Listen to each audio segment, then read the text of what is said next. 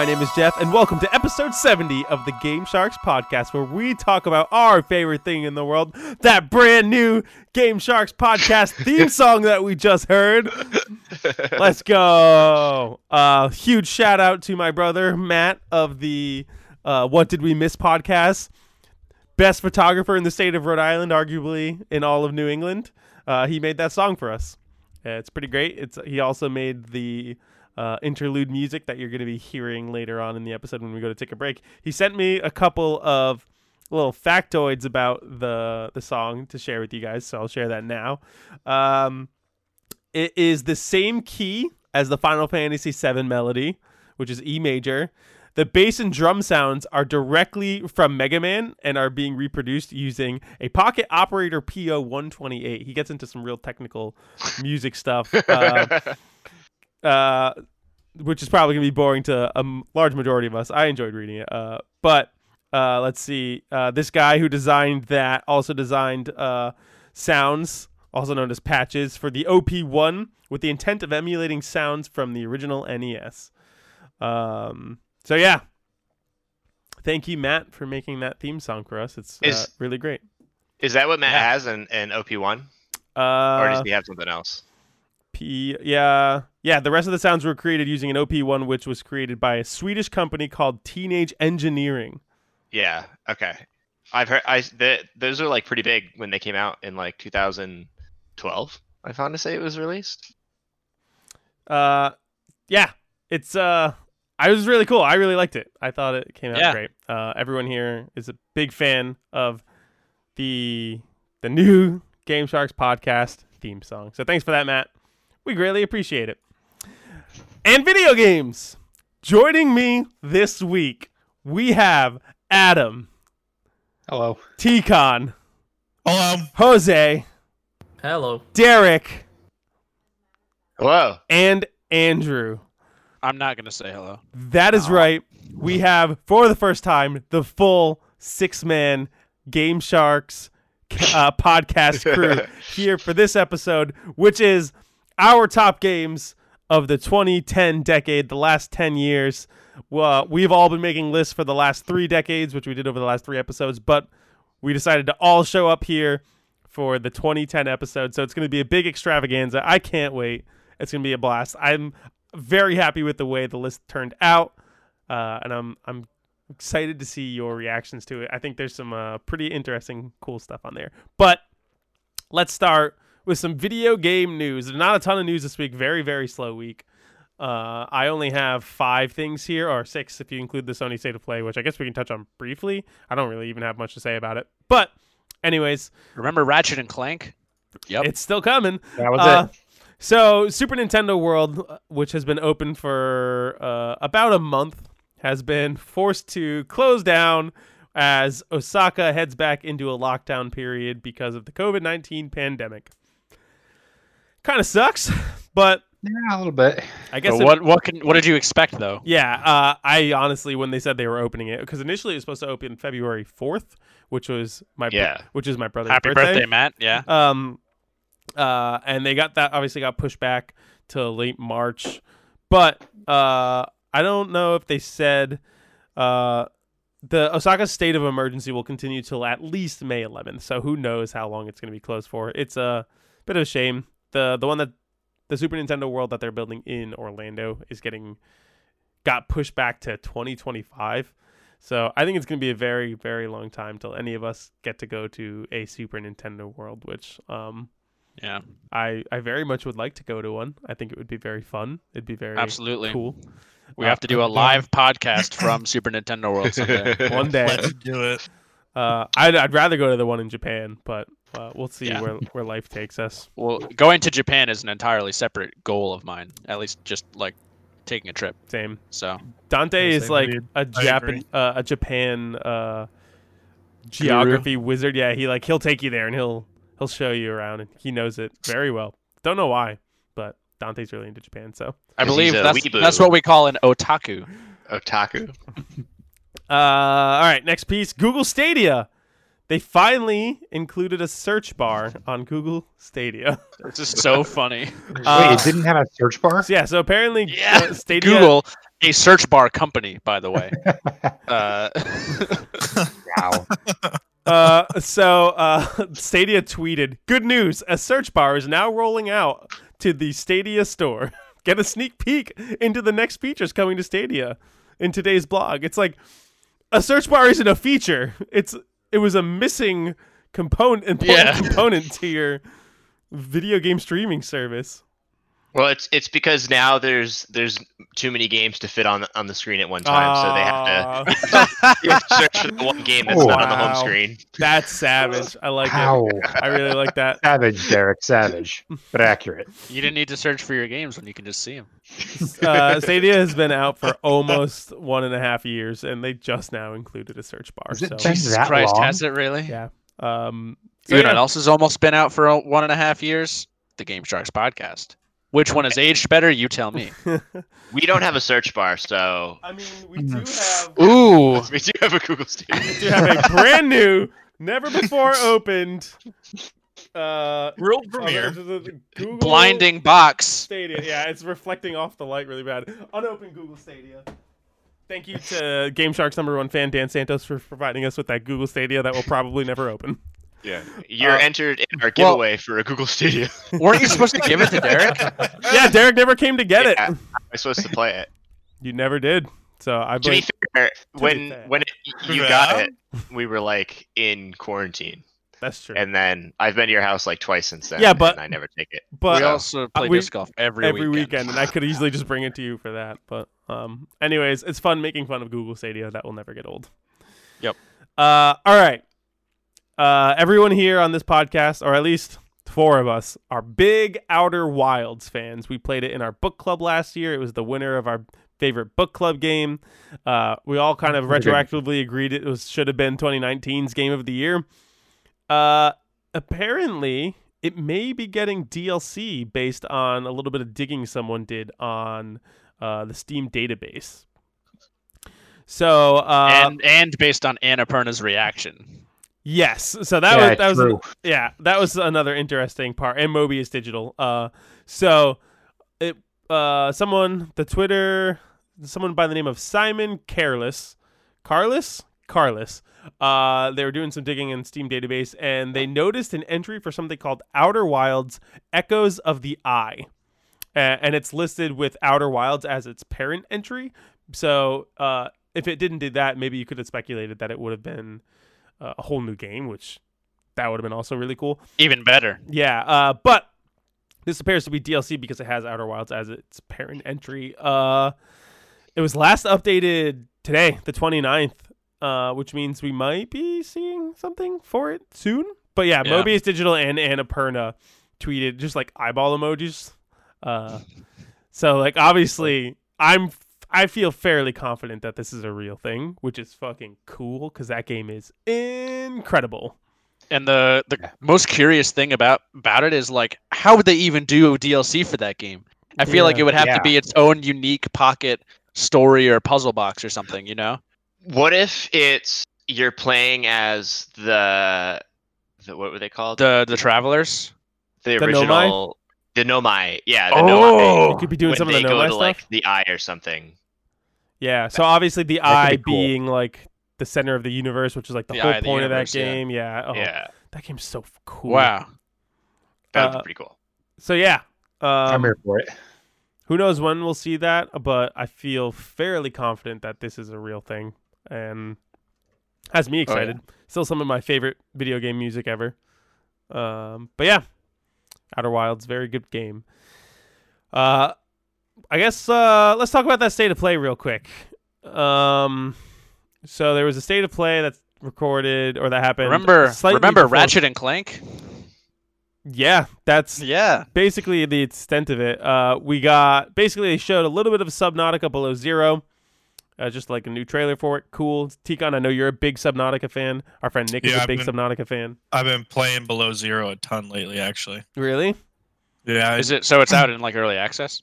It's been out. I got it like as soon as it came out because I was in love with the first one, um, and they finally just like finished polishing it, and um, it's getting ready to full release. I think in a couple weeks. Sweet. So I've already got.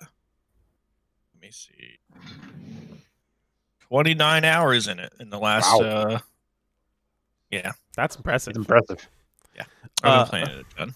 The next thing that they showed us is that uh, Among Us is coming to PS4 and PS5. I d- honestly didn't know it I- wasn't on there before. At this point, you either have played it on PC, Your uh, phone. your Phone. phone, a Switch. It's, I feel it's like everywhere. I feel like Is it on Switch? yeah, Yeah. I feel Yep. like nobody's gonna play it on PlayStation because it's already been on so many other places. Who's gonna say like, oh, let's migrate over? I to don't this know. One console. I don't know. It seems weird. I I don't just know, for- Derek. Are you gonna bring up the same thing I'm gonna bring up with Uh, the yeah. the Apple thing? That yeah, that uh from I think it's like from the court case, uh Mhm. Epic had to disclose like how many players are on each system on each uh environment and to PS4 is the highest Fortnite count By of far. players. So Oh. if you do if you're uh yeah, Among Us and Fortnite I'm sure have a crossover of of a market. I feel like it definitely if it's I guess it might not be free, which is a is a different thing, right? Mm. Don't they charge for Among Us? Did it go free to play? I know we had to buy it when we played it almost a year I don't ago. like Yeah. what, 200 bucks? I don't know. It's been like five dollars, right, or something like that. yeah. Yeah, but I I, think it was only five dollars. It's free on the phone though. Mm. Yeah. So yeah, I don't know. It's uh, this is yeah one of those games you expect to see everywhere, and I think this think this is the last one because it's already on Xbox, right?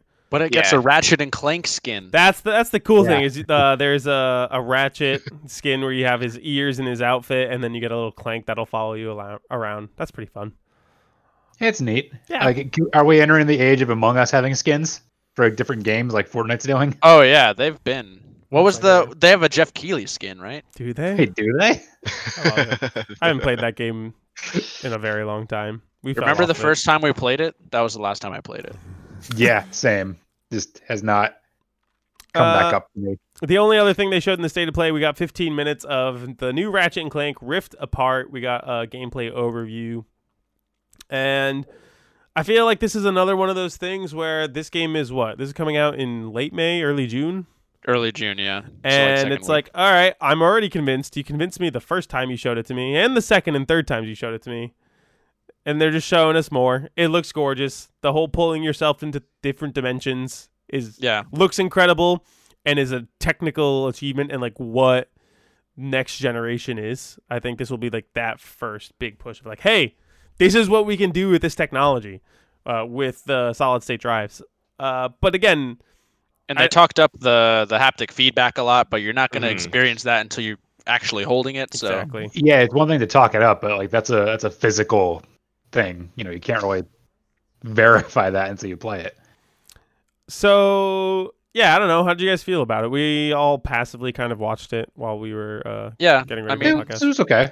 it looks more or less the same as all the other Ratchet and Clanks, but on the new console. So Hmm. I don't think But- they needed to spend 15 minutes on it. But the the one thing that stood out to me is that uh, it seems like there's a lot of of open openness to it yeah, this time Oh, instead definitely. of I feel like the levels usually were like pretty linear. Yeah, it's like a little Uh, bit less of a linear experience. It seems L- a Yeah. little more broad, and also I don't know how how linear the pulling yourself into different dimensions thing is going to be. Is it kind of is it part of like the level design, or is it more of like a side tangent thing, or like you can hop whenever you want, and like what yeah. those like are they are, are the worlds you hop to connected to the world you're you're currently in or whatever? I have a feeling it's probably a combination of like scripted moments where like you're supposed to do it, and then like stuff out in the world that's kind of like there that you can k- kind of like utilize in combat.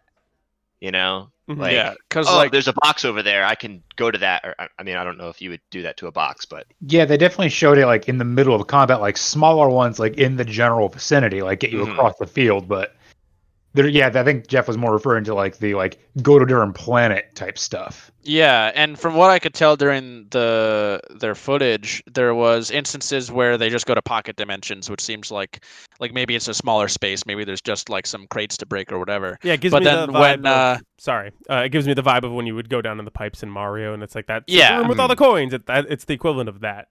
maybe it's Or- like a- and- a and then the other side read- quest. The other read I got on it was when they were showing the section where Rivet was riding the bee thing. Um, and she like the the planet that she teleported to looked like it was a natural continuation of the area she was already in. So I don't know how much it's really going to differ, but I'm excited to get my hands on it. Yeah, uh, it looks beautiful, uh, visually stunning. It looks like you're playing a Pixar movie at this point, and Yeah. that's Yeah. just that's just Or what one video game. Ratchet and Clank Yeah. movie. It looks like you're playing the Ratchet and Clank movie, and that's just what video games are going to be going forward. Now that we have PS5, Series X, uh, and powerful PCs, so yeah, Yeah. exciting. I'm excited for this game for sure. I think all of us here are excited and going to be playing it to some degree. Yeah, I want I to will. finish the first one still, but Mm. If I get my hands I will on a definitely PS5, play. then yes. I mean, is, is it still coming to if he has PS4? Derek knows a guy. Derek, you know a guy? I don't know a guy. Dante was- knows Dante a guy. knows a guy. Uh, Yeah, Dante was telling us. So you know a guy who knows a guy. We know a guy who knows Yeah. a guy. Uh, yeah. He uh, he like has a, a a scalping script, and I was like, "What a fucking dick!" He's like, "Yeah, but he'll sell them to me wholesale." So, uh, so let me know. I guess might be able to hook you up. Um, all right. Last two pieces of news are uh Apex slash Titanfall related because uh you know they're fucking killing it right now. All right. it's because is fucking amazing. Titanfall. 2 has hit uh, a new concurrent player record in the lifetime of the game. Uh, what was this like a day or two ago? Um, Yeah. The play ever since they announced that all of the uh, Titanfall stuff is coming to Apex Legends, the player base has jumped up 650 percent within two days. Holy crap! That's ridiculous. Yeah, It's uh, its previous peak user use was 13,603 players on any given day, and uh, it that was on June 28th. Wait, hang on. Yeah, and then uh, this past Sunday, it reached 16,974 concurrent players. It's pretty good. That's crazy. That- Yeah. That's bonkers. That game is so good. Yeah, uh, I. It's, Tegon, are you one of those concurrent players? Uh, I, I actually re-downloaded it again not that long ago and played a bit. Uh, it, it really brought me back to when the game first came out because I played it a ton, especially the first one. I played the first one like crazy. Um, but, like I don't have anybody to play with, so well, I played the first one with you. Remember, we tried to. we tried to get Nick to. We almost got old Nick to buy an Xbox so Yeah. you and I could play while he went to work. Yeah, so I, I was Idiot. I was spending the night at Ticon's house. It was the day Titanfall came out, and the Xbox One was brand new.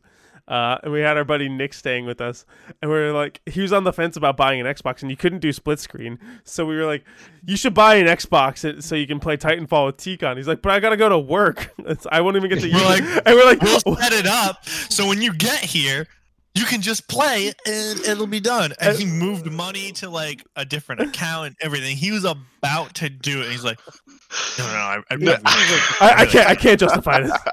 We, oh my That's god, awesome. it was so it's funny. great because uh, jeff and i can get nick to do almost anything that we want It sounds 'Cause he is- manipulative. to the Anything? candidates. he is yeah he he's very easily manipulated by us Shout out to old Great. Nick. Uh, hi buddy but but yeah, uh, Titanfall's getting huge again, which is really cool. Uh, and I guess that leads us into what's next and last is that uh, we finally learned what Apex's new game mode is going to be. And personally, I think this looks awesome. I'm very Yeah. excited about it. Derek, I know you're i excited. haven't looked at it yet Okay, so here's what it is, Uh-uh. Tikon. Yeah. It is it's called Arena. It's 3v3 and it's round based. Think uh Counter-Strike, think uh Valorant. Valorant. It's got a buy phase and you can like uh each character has uh, like a specific amount of uses of their abilities and you could buy your ultimate, you can buy certain guns, you can save money to buy better guns for later rounds. Um I think there's a basically you play until someone gets 3 rounds ahead of the other team. So if you get 3 0'd, you the game's over. But I think it can go up to 15 rounds. So it's either Sounds like So you have to win by three. Yeah, time. you have to either Yeah. win first person to win by 3 or get to 15. Um so yeah, it's much quicker than uh, an actual Apex Battle Royale match. And I don't know, I've ever since I played Valorant, I've really started to like tactical shooters where it's slower, it's round based, you it's not about just like constant run and gun. Uh, you have to be very smart with your movement, and your team coordination is a big part of it. Um, it's got five maps, I want to say. Yeah, I think it was five. Uh, Three, Go ahead. two brand new like locations, and then three maps that will rotate every. I think they said every week. Um, that are from locations in the three current battle royale maps. So yeah, it looks really cool. I'm really excited. Uh, it's launching on May 4th. So Ticon, Yeah, Derek, with you. Yeah, Yeah, I'm down. uh, I've been playing uh, every so often. Apex. Matt. I yeah. I need to hop back in so and like get Matt plays almost every night. Does he? I need to get reused Yeah. to the mechanics so that I'm ready for when this comes Yeah, out. I- But also, there's like three or four legends. I have no idea who they are and what they do. Not a fucking clue. Yep. So, Me too. uh, but yeah, I'm I'm pumped about this. There are like uh, streamers and media who have already gotten in and gotten a chance to play it a bit, and everyone is speaking very highly of it. Except for Yeah. I heard that pros aren't a big fan of the bow because it's too strong. It dominates. The it'll meta. probably get nerfed pretty quickly. Yeah, I mean, that's so, so they'll just change it into a Nerf bow. Yeah, I feel like There's, there's a, there's a bow in there now. yeah, yeah, they they added added a bow, compound bow. and Valkyrie's Or, well, coming out the with- same day.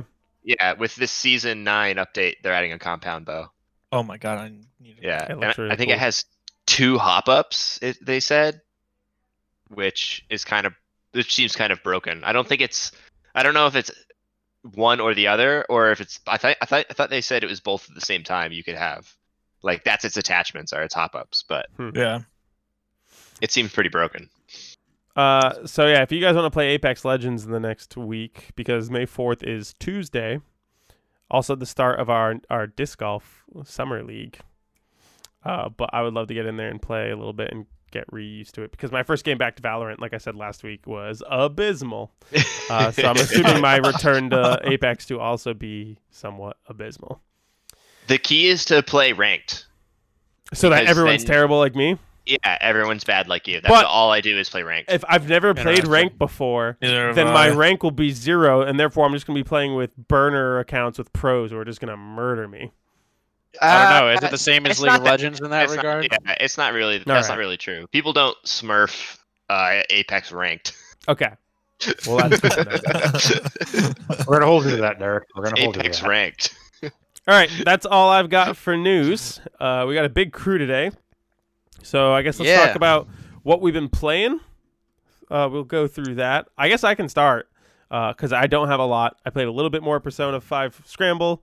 I played Strikers. Strikers, thank you. It's Scramble in Japan. I played. Uh, we played Halo. Ticon and I and Andrew and Derek played. That's right. Um, you guys, Tika or Andrew and Derek, you guys finally switched up to Legendary.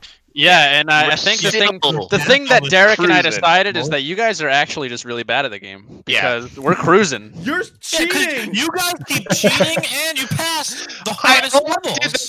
Once, Der- Derek cheated. and it was only to see if it still worked. I am playing correctly. You're skipping Mhm. levels. Bullshit. Bullshit. Yeah. That's Only how you one play time. Halo on Legendary. Okay, but even after that, we still were cruising. We Yeah. finished two more levels. we completed the library and uh, we beat the par score. betrayals. Yeah, like we're cruising through this game. We're v We two literally us. went in this circle of death for two hours the other Yeah. night. Yeah, what happened? Why was that room so repetitive? That level sucked. We- we decided that when we finish, we're gonna go back and we're gonna finish the 1st We're gonna do five the first levels five on on Legendary, Legendary. just to Do it. prove to you that you guys are bad. you know what? Two v two us on the pit. Then we'll see who's who's Yes. better All at right. Halo. Yes. PvP is another story. Yeah, yeah, yeah. yeah. And okay, that's that's where it matters. We'll Uh, see. Winner gets a calzone. Against the Calzone. Deal. All Tika right, and I will Jeff. fucking take you up on All that. right, Derek's gonna would cheat actually be- somehow. A fun. Uh, yeah, I know the glitches. Um, and then my last game, um, that's it. It was just those. I didn't play anything else. I didn't touch the longing. Jose, I have a confession for you, bud. Uh, What? I don't like Monster Hunter. That's okay. I gave it a shot, and it, it's one of those things. I think I compared it to League of Legends last time. It's so overwhelming to hop into it, and I don't have the the heart or the patience to take the amount of time to learn it all. There's there's a lot. It's So, so I don't much. blame you. None of the weapons felt great to me, and I'm sure this would all come with after like playing for a hundred hours, and that I just don't. You have to play with Jose as your Sherpa. Yeah, I was watching Jose play on his stream a little bit the other day, and he's just like zipping around with the wire bugs, and I'm just like, what the fuck is happening? He like he spawned on the map and launched halfway across it, and then he was just hanging in the sky on nothing, and then he like launched himself again over a cliff, and he's like drifting on his dog. I'm just like, what the fuck is happening? this is not the game I played. Yeah, Uh, mov- yeah, movements it, it's new. It's actually really fun, just because you're able to to like leap off of cliffs and stuff. hmm. But it to you know to somebody that's completely new to Monster Hunter, that's that's not at all what Monster Hunter used to be to begin with. So it's it's a lot to absorb. Gotcha. sure. Yeah. Uh, so Jeff, maybe you should have hopped in with World because you you seem to like slower paced games. So I do, but I didn't like how slow paced this the combat is. Even if like like once you are actually just fighting the the monsters, um, I will at some point still try to convince Dante to play with me because I think he's a good stepping stone to maybe one day playing with Jose. I think Jose's way too advanced for me, but but Dante's that nice sweet spot where you're like he knows I what he's doing. Yeah. I can I can play a weapon I'm terrible at if that if that's a good to, crutch. to, to try to come down go. to like only 50 times better than me as opposed to a thousand times better than me um so yeah i don't know well maybe one day i'll pick it back up but like i haven't had insect glaive flame Oh, God. flame shadow and chat no, Flamey, how could you?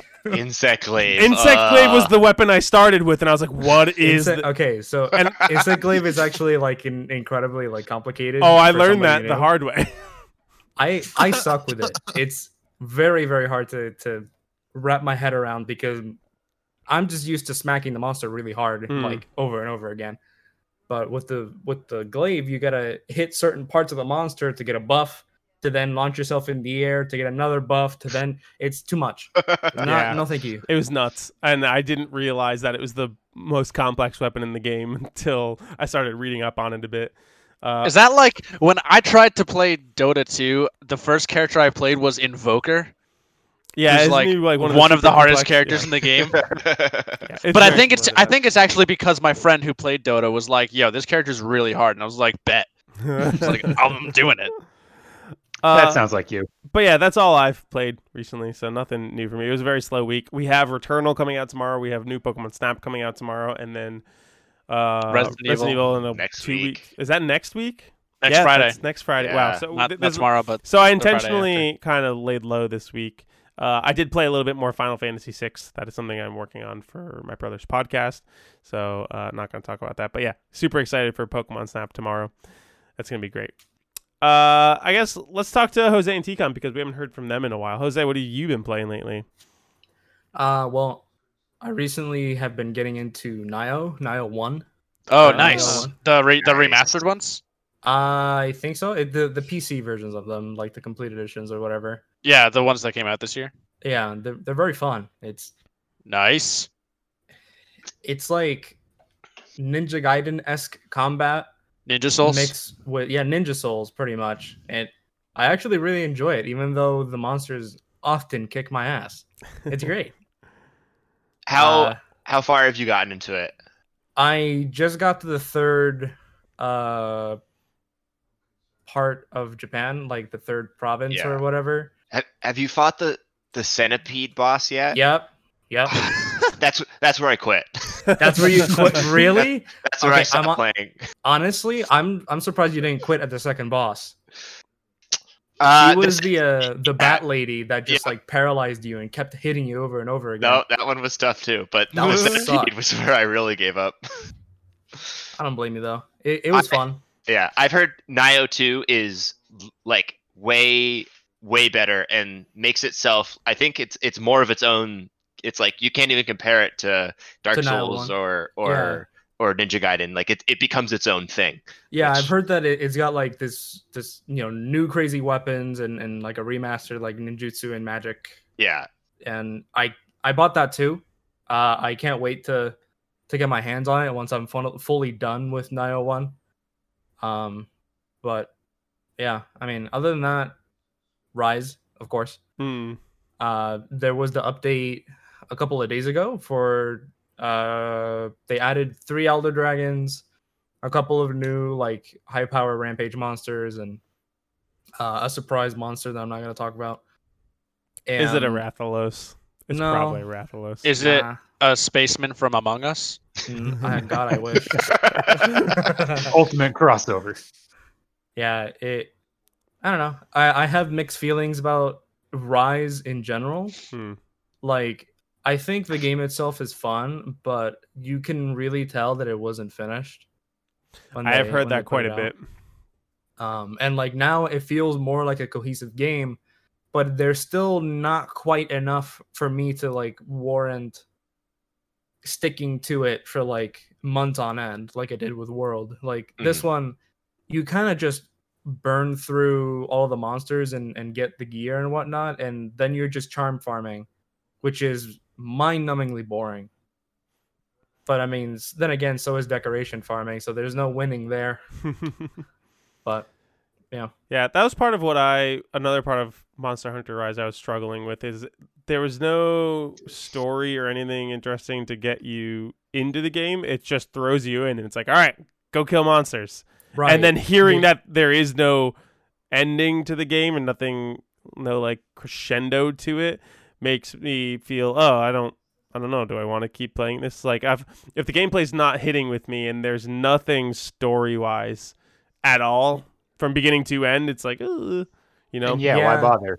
Yeah, the, there's no there's no real reason to like stick with it until it's complete, in my opinion. I don't think it's worth picking up until uh the end of next month.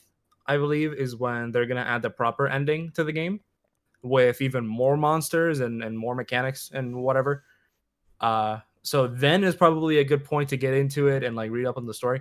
But even then, like the game kind of just throws you into monster hunting in general. Like there's no there's no buildup of your hunter like the the main big bad of the game it kind of just shows up and you're just told to go kill it and then you do that and then that's it that's all they talk about with magnum so I, I don't know it's kind of weird but Yeah. gameplay's fun if you if you like monster hunter and want something new but as it is right now eh, I feel kinda- like yeah. I feel like every time a new Monster Hunter game comes out, it's it, it's always almost the same thing. Maybe with the exception of World, where it's like Monster Hunter fans gonna love this. If you're not a Monster Hunter fan, good luck. yeah it's like good luck getting into it uh yeah.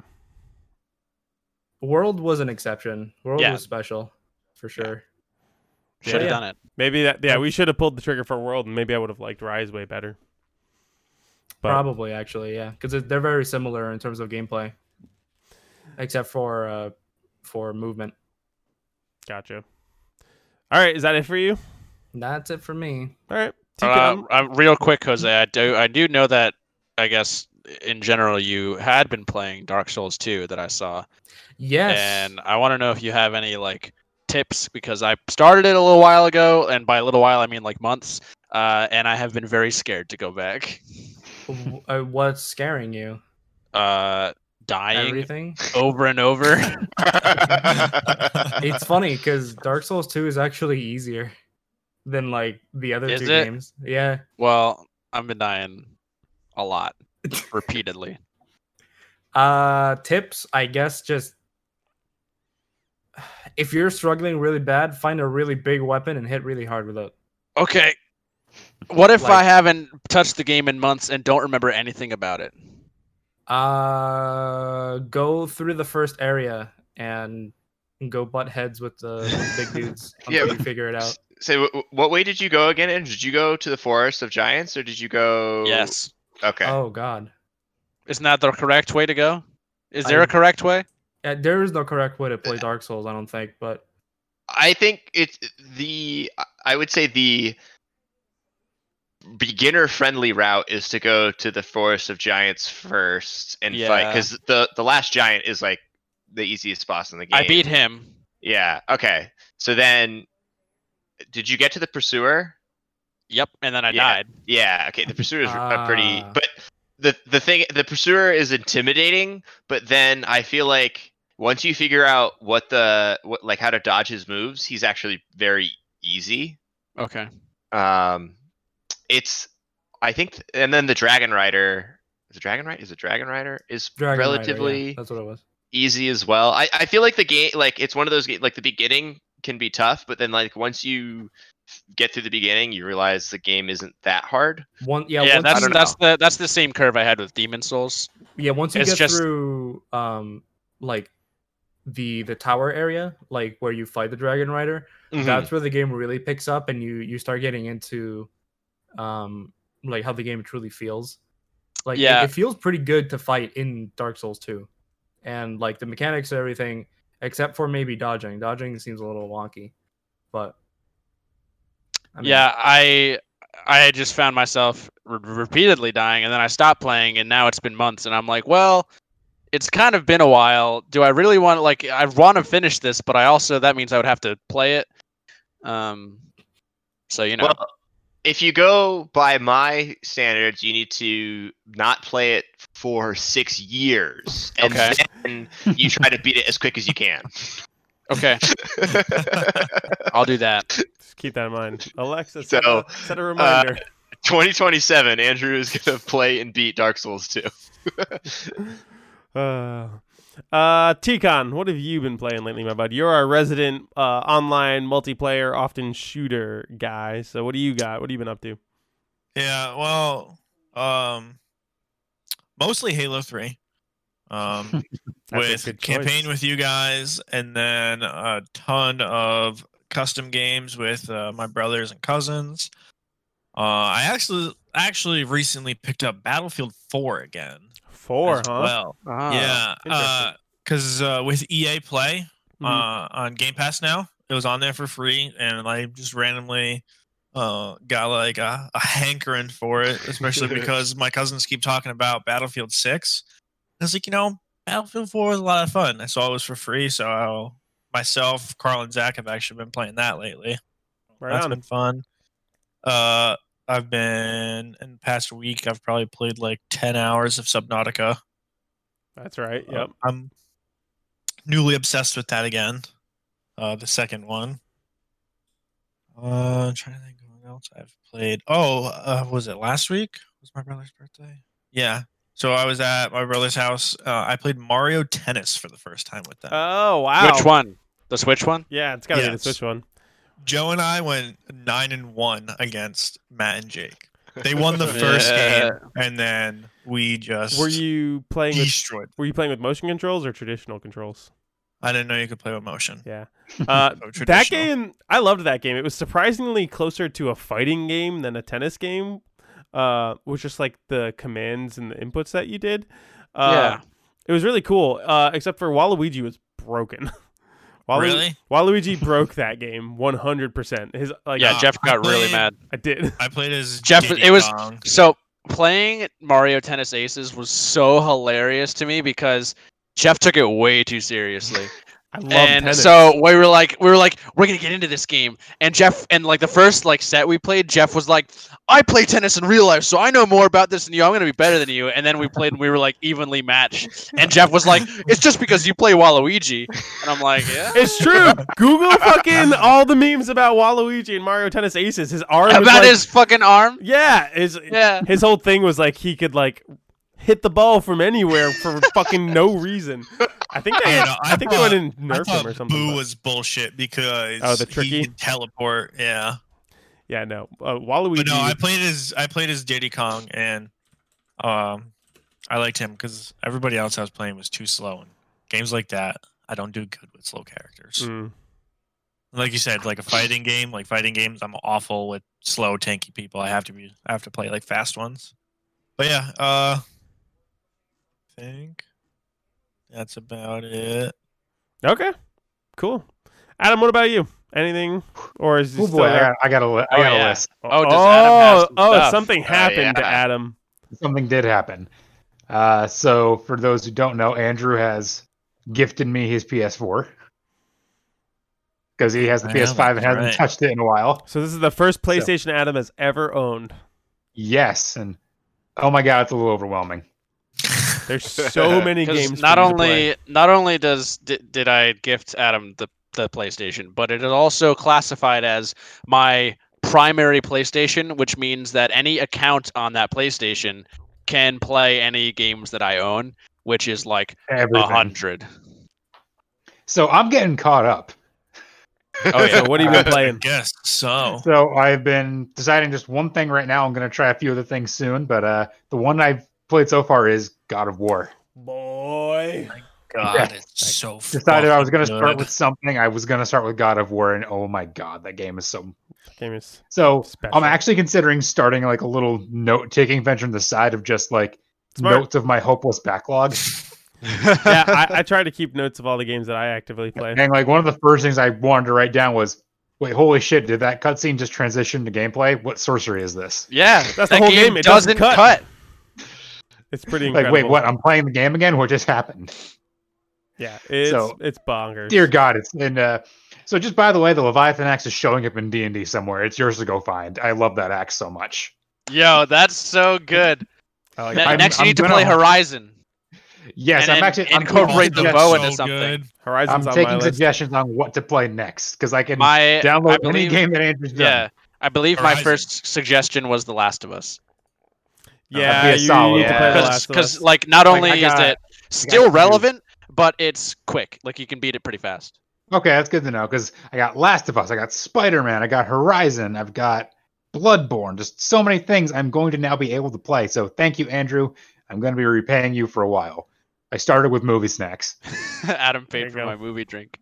Hey, It was a large too. and You know how expensive those things can get. Like You eight know what you really need to do, Adam, is stop what you're doing and go back to the PS2 Oh God, here we and go. start with God of War One. No, Mm, So I, I Don't do that. watched, Like, Don't.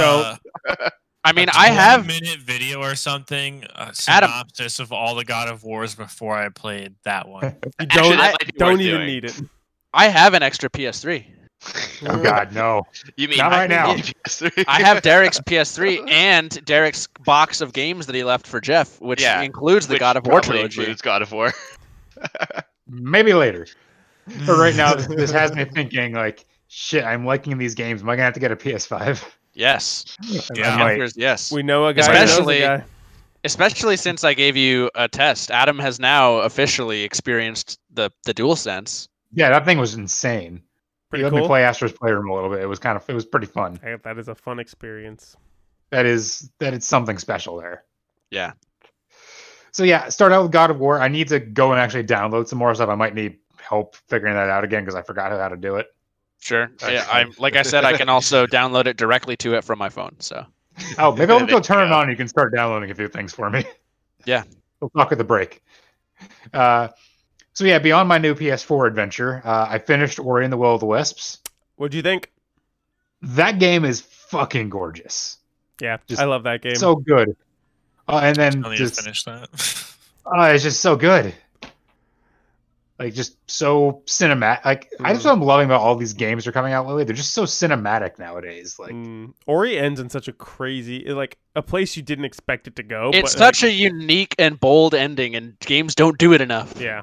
yeah, exactly. Like, do you guys mind spoilers or? Uh, I think Derek play still wants to play it, Uh, right? T- T-Con, get up and not. walk away. Yeah. Derek, did you finish Ori? I played it for the game of the year. Yes. Oh, that's right. I didn't. I wasn't sure if you finished it or not. We haven't. I only I played it for the game of the year, but I didn't finish it. I Yeah. couldn't mute myself. Yeah. Yeah, Okay. I, I would say no spoilers, yeah, but it was it, it was a very interesting ending. It was cool.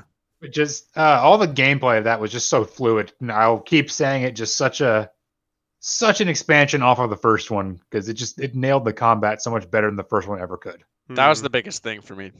Was its improvement over over Blind Forest. Yeah, it just it did everything so much better.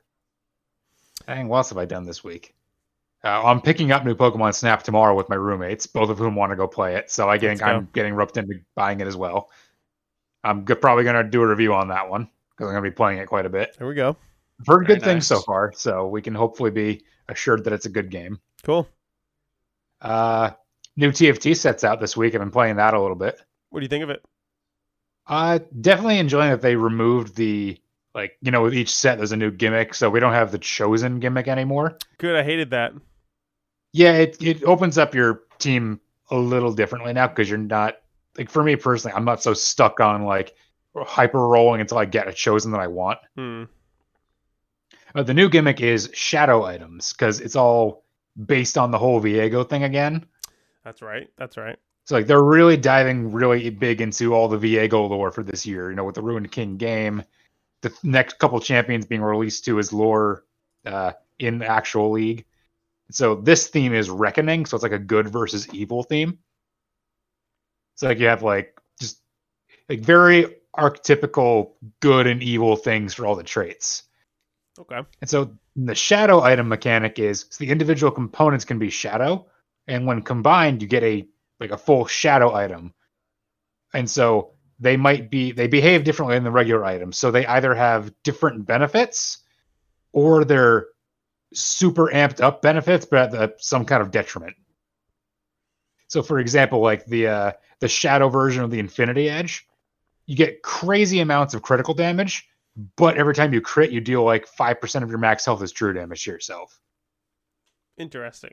Okay. So there's definitely like a play on you know how good is this bonus going to be compared to yeah, you know, what the detriment's going to be. Mhm.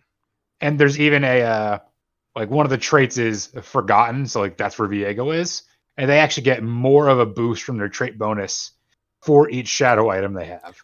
Uh, So that's a trait specifically that plays into having those shadow items and you know getting a little bit extra even though you're getting the negatives. okay. So like yeah, another another cool one is like the dragon claw, you know, the one that gives you like crazy amounts of magic resist. Hmm. Well, the shadow version really tones down the magic resist, but instead it negates all extra damage from crits against you. Okay. Cool. So like yes, some of some of the items tone down on what they used to do and replace it with new stuff, while others just amp up what it could do at some kind of detriment.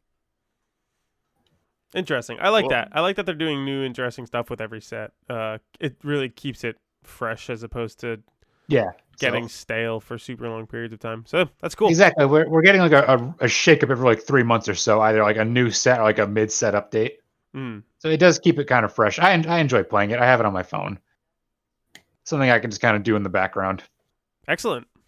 So yeah, very much enjoying that. I'll probably play ranked again. I've hit gold for the last couple things, and I keep getting.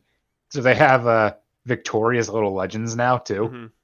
You can get if you hit gold or higher. So Fantastic. Nice. I'm gonna keep my streak going on that. Hopefully. I dig it. Is that What else it? have I done? Trying to think. Yeah, that's that's pretty much it. A lot of God of War this week. Right on. One hell of a video game. All right, Andrew, what have you been playing lately?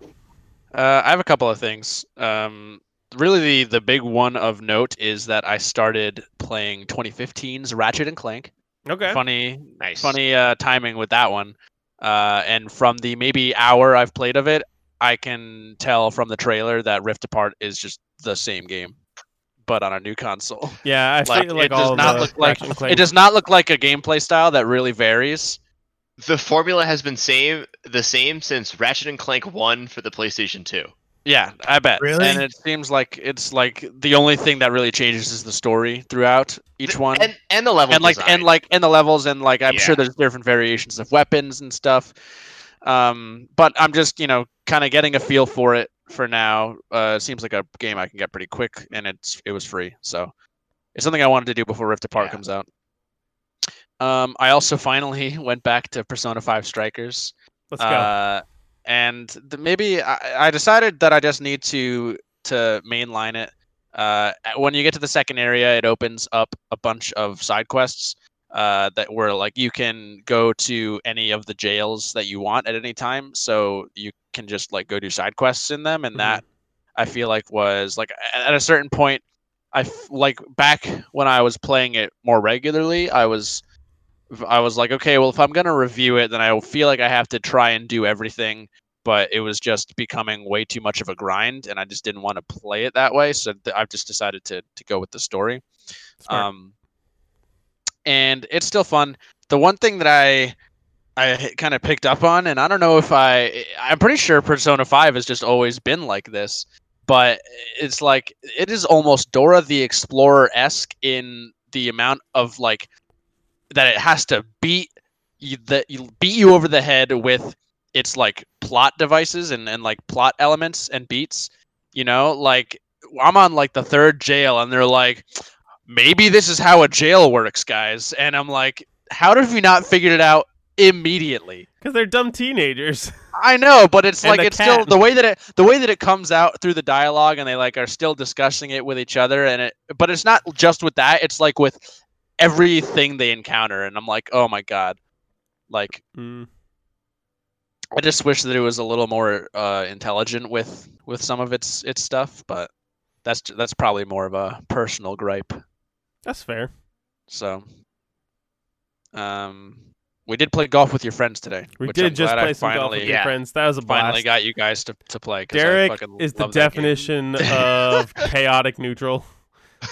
Yeah, Uh, he's not. Derek was like, I don't care if I lose. I'm gonna fuck with everyone else. yeah. Uh, and yeah, that was a good time. I'm- was happy that we, Yeah, it- we played that. It's gonna make a fun DM job for you, Adam. Yeah. Oh, God. Yeah. Uh, Derek does some weird things in Dungeons and Dragons. Likes to. Oh, yeah. cool, Kill cool video game chickens as weapons are definitely going to be referenced and I or like be it. in there in some capacity. You just got to find them. I dig it. Leviathan Axe is um, definitely going in there. Goddamn, that weapon is so much fun. What else, Andrew?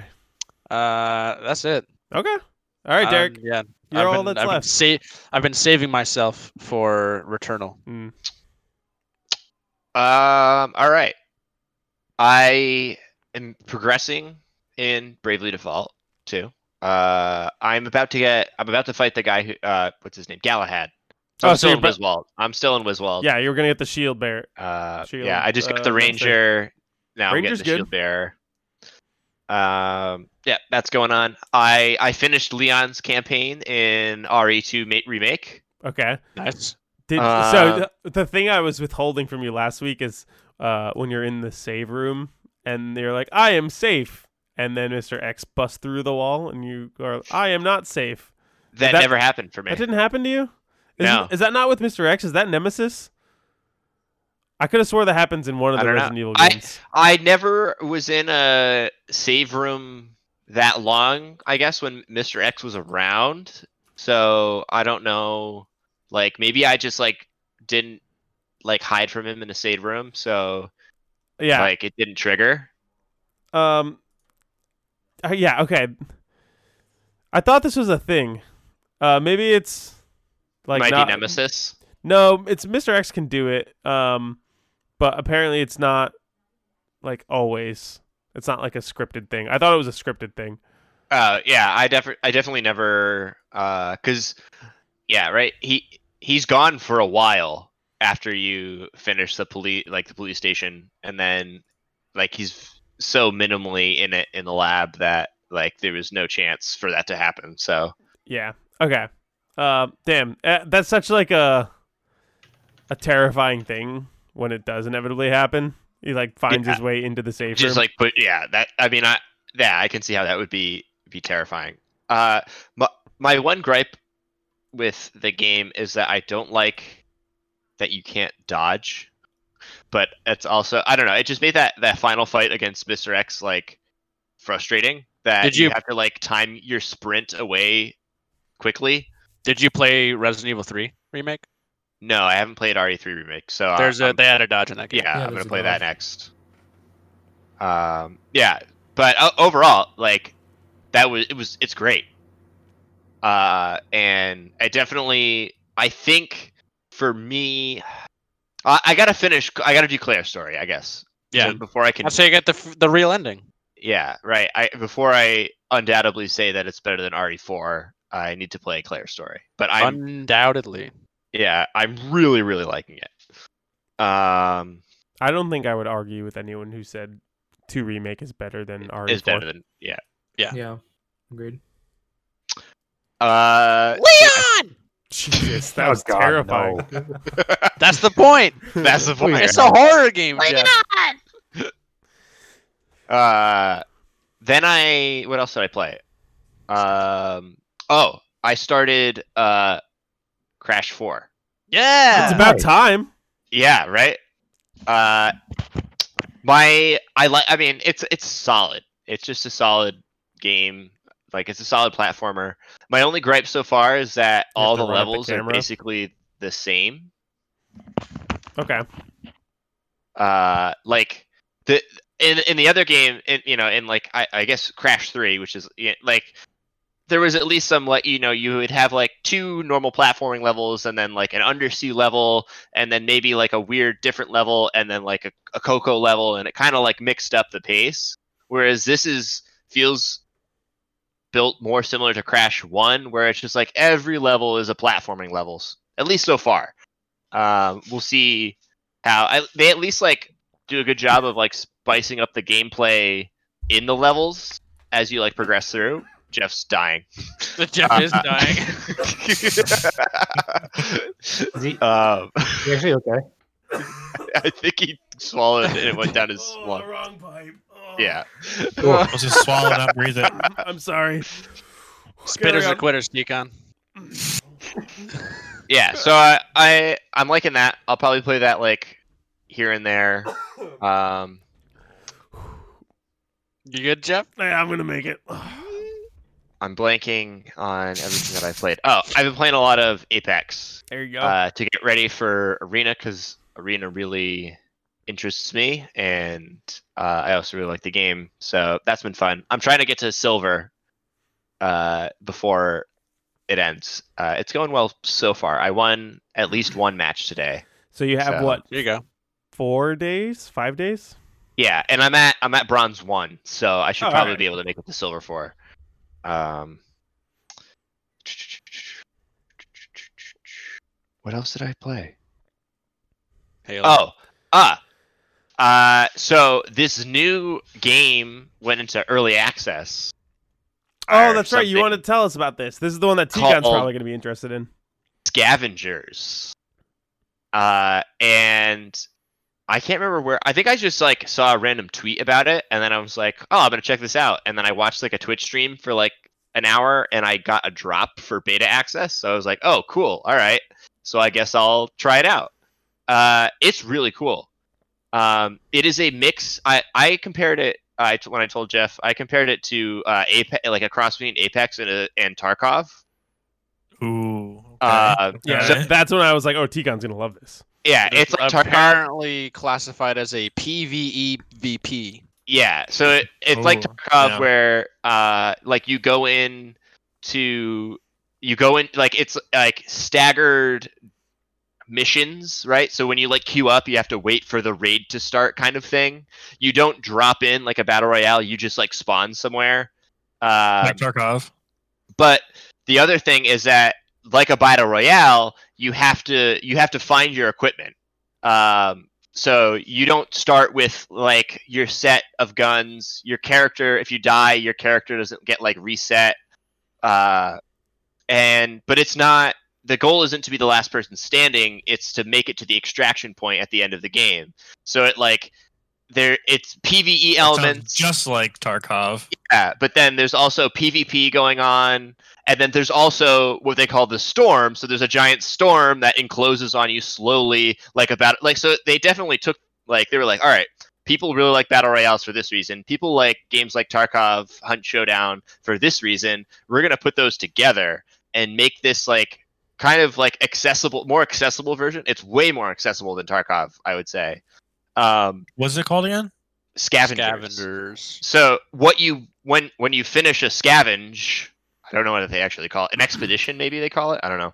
Uh, you get resources and stuff, and then you're able to do um, like research, and you're able to get basically every character has like a signature weapon, abilities, like all this stuff you can upgrade, and you can upgrade and level up your characters so that when you go in, they have like more accessible to them. So I I can see how it can be a like long-standing like all right this is why you play. Like you want to level up your characters. You want to earn new guns for them. Uh, it's pretty cool. Uh, it ran like shit on my computer. Um, like it would jump from i mean it's an early access so it makes sense. It would jump from like 70 to 80 frames per second to like 10 frames per second and then jump back like all the time. But it didn't really overall i think affect my experience because like when i got into like a battle with my teammates with another team i never i don't think i ever had any frame drops so it was kind of just like randomly throughout it's pretty fun i played like three or four matches and enjoyed it uh, it's pretty easy to play with like a team of randoms because it's got like the Apex ping systems and like the objectives are pretty clear cut and like what you need to do. Uh, and each character has like abilities to help out your team and stuff. It's fun. I I'm curious. I think if it's free to play, it'll do well, but if it isn't, then it probably won't. I don't know. We'll see. I think it's supposed to come to consoles as well. So Cool. Yeah. Tikon, are you gonna play it with them? Uh, yes. no, no questions asked. in- Yep, I'm in. See, I I'm told you. into it Yeah. right now. I was I was liking it a lot. I think all you have to do is watch someone stream it for 30 minutes, and you will get a code Uh, to play Okay. it. So There you go. if you guys are also interested, check it out. Um, the name. I I wish that the name was pronounced Scavengers, and it was actually just a game about the Avengers making a ska band. All right. With that, we're, we're, we're gonna take a break. Uh, and uh, you have another one? One more. Okay. So this was pre it- our Rock Band Guitar Hero conversation, but I had bought Uh oh. Did the Guitar Hero or the Rock Band 3 keyboard That's Let's a go. I have one of those in my house. because it was the only like peripheral I could find online that wasn't like $150. So I was like, fuck it, I'll buy it. And then we talked about how much we liked Guitar Hero and Rock Band on the podcast. And I've been playing it, and all I've learned is that I'm really bad at piano. Piano's hard. Dude, the piano one was hard. I Especially if you did like the realistic version where it like has all of the keys. Yeah, so I started on expert, which is just five keys, and it's like the the hardest part. I immediately was thinking back to playing uh guitar, like guitar, where you you would use four fingers and like move up and down. But with Yeah. the piano, you just you can use all five fingers. So I kept fucking up because I was like forgetting my thumb could press buttons. Uh, but I got pretty good at that. So I was like, all right, let me try out the expert mode. And so I started on easy and like did like the tutorials that basically teach you like how to play the piano. And I was doing pretty okay. Uh, the problem is is a lot of the songs don't have consistent keyboard parts. And Yeah. so So that's I why you have to play only Bohemian Rhapsody. Yeah, I would forget where my fingers were. so like I would go I would forget which finger was like where and what key was near and everything. So it, like when the when the music would start up again, I'd be like, "Oh fuck, what which finger is that? Fuck, fuck, fuck." So it's just definitely a, a learning curve kind of thing. I'm excited to uh, play it a little bit here and there. It really tires out your fingers though. Uh, my hand was sore for like a day. yeah, dude. Piano's tough. Wow. That uh, that actually reminds me, Derek. This weekend, I found myself inside a Dave and Buster's, and I played Dance Dance Revolution Oh, nice. uh, in Dave and Buster's, and I was killing it. I love Dance Dance Revolution. Also discovered I'm strangely good at skee ball. I don't know if that counts as a video game. Um, no, I that's, that's an analog game. Yeah, Sure. analog. Uh, I think that's something they call a, a sport or something. I don't know. All right. I don't know about that. Uh, if that's everything everyone's played, let's take a break, and then when we come back, we will talk about the top ten games of the 2010 decade. Here we go. We're doing it.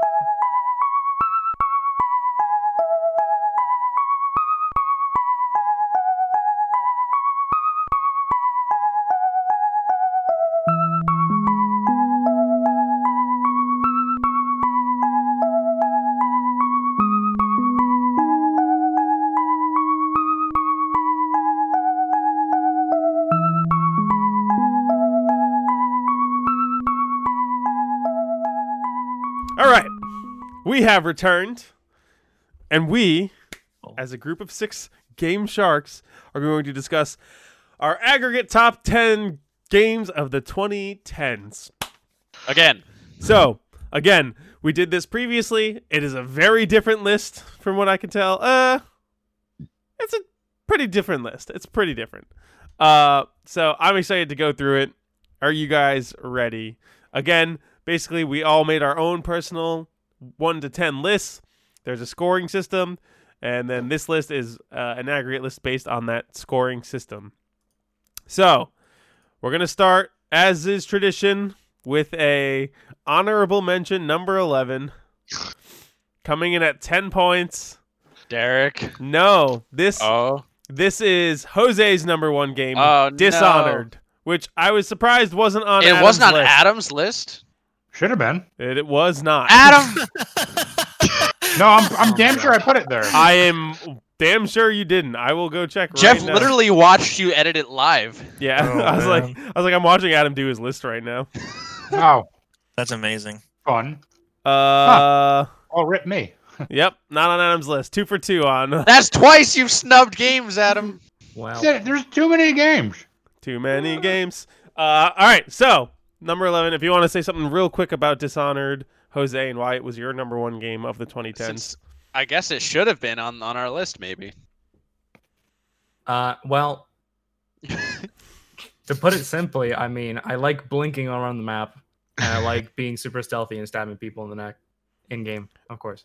Well said, sir. I know I would love this game, and I just still haven't played it. It's on Game You Pass now, totally should. so Yeah.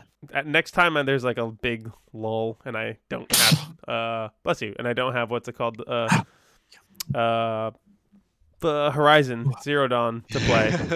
uh, that I want to eventually play Dishonored because I know it's a game I would love. Me too. would.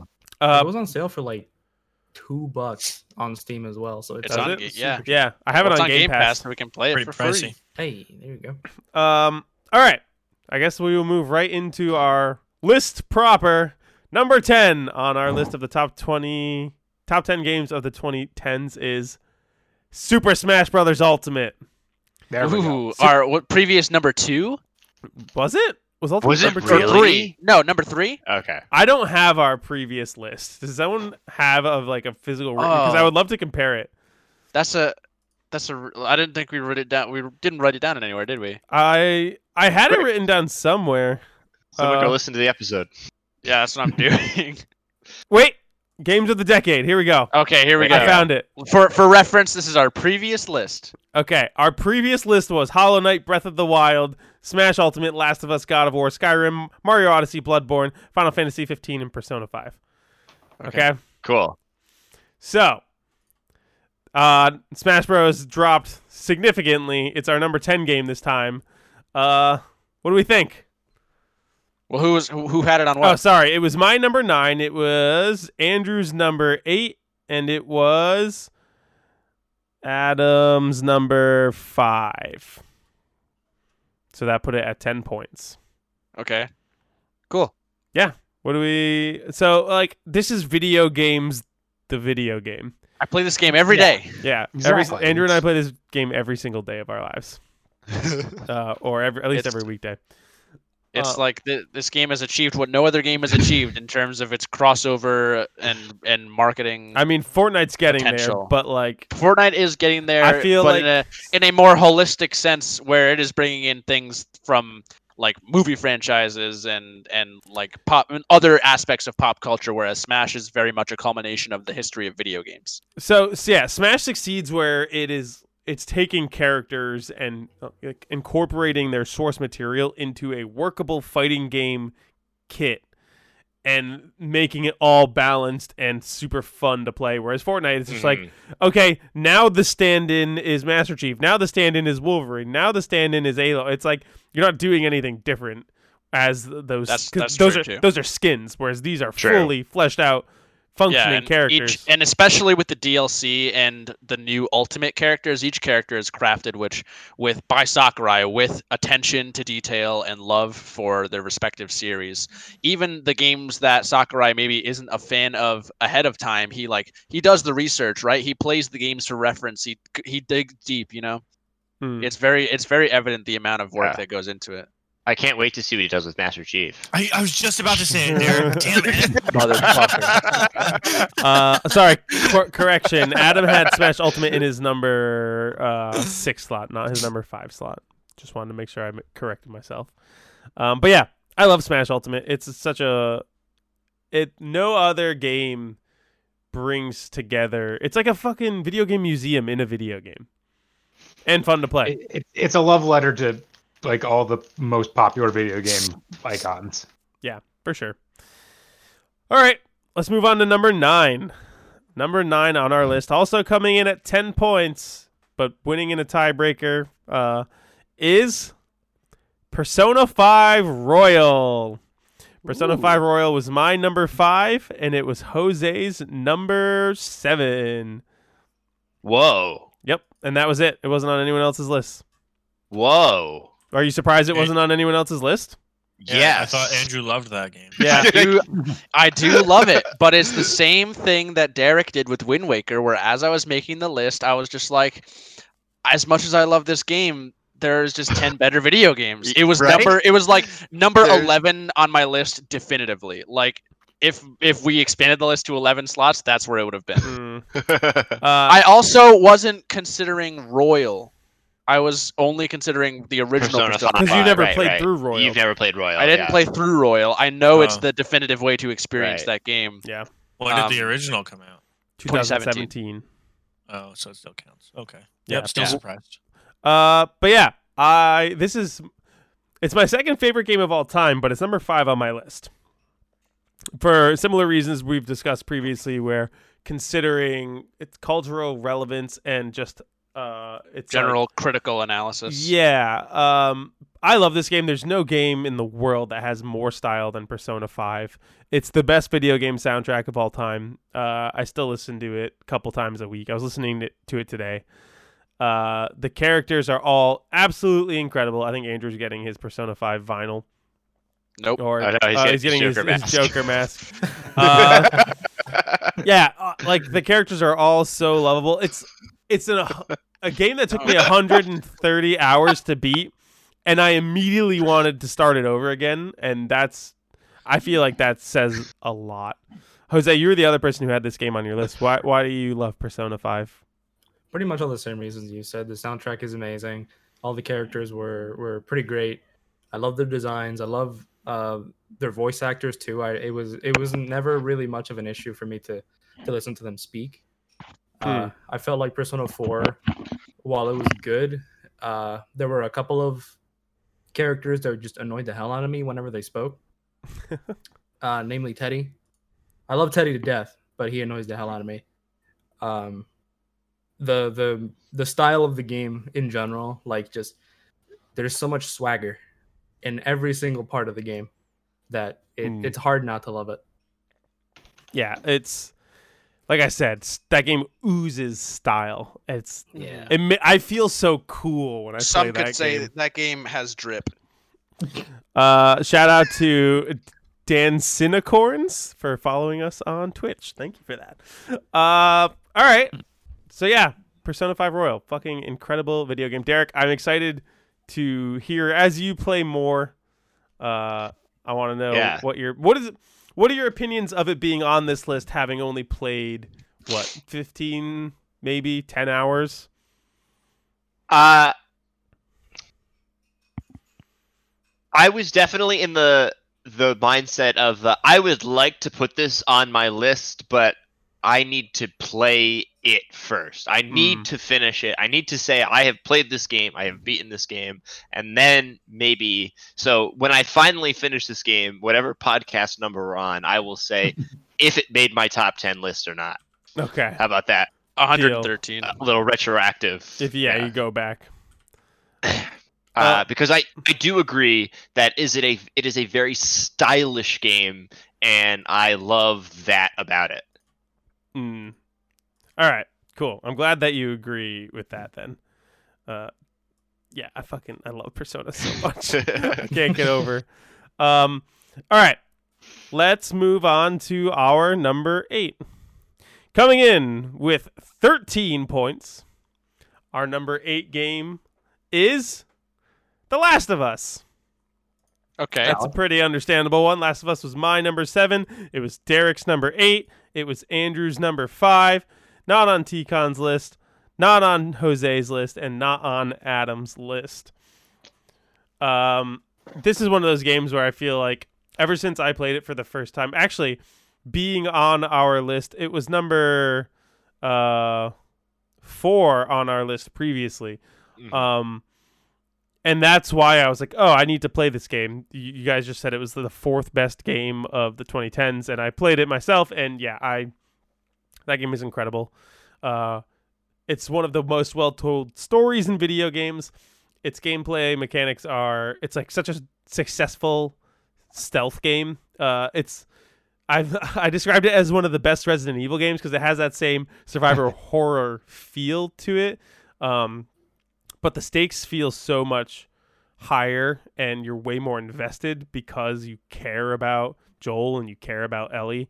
Whereas like that's not as much of a factor when you're playing Resident Evil 4. You're like, I don't give a shit about Ashley or, or Leon for that matter, you know? Uh, Yeah. so yeah, I feel like we talked this, about this game a lot. Um, what do you? Why did, was it on your list, Andrew?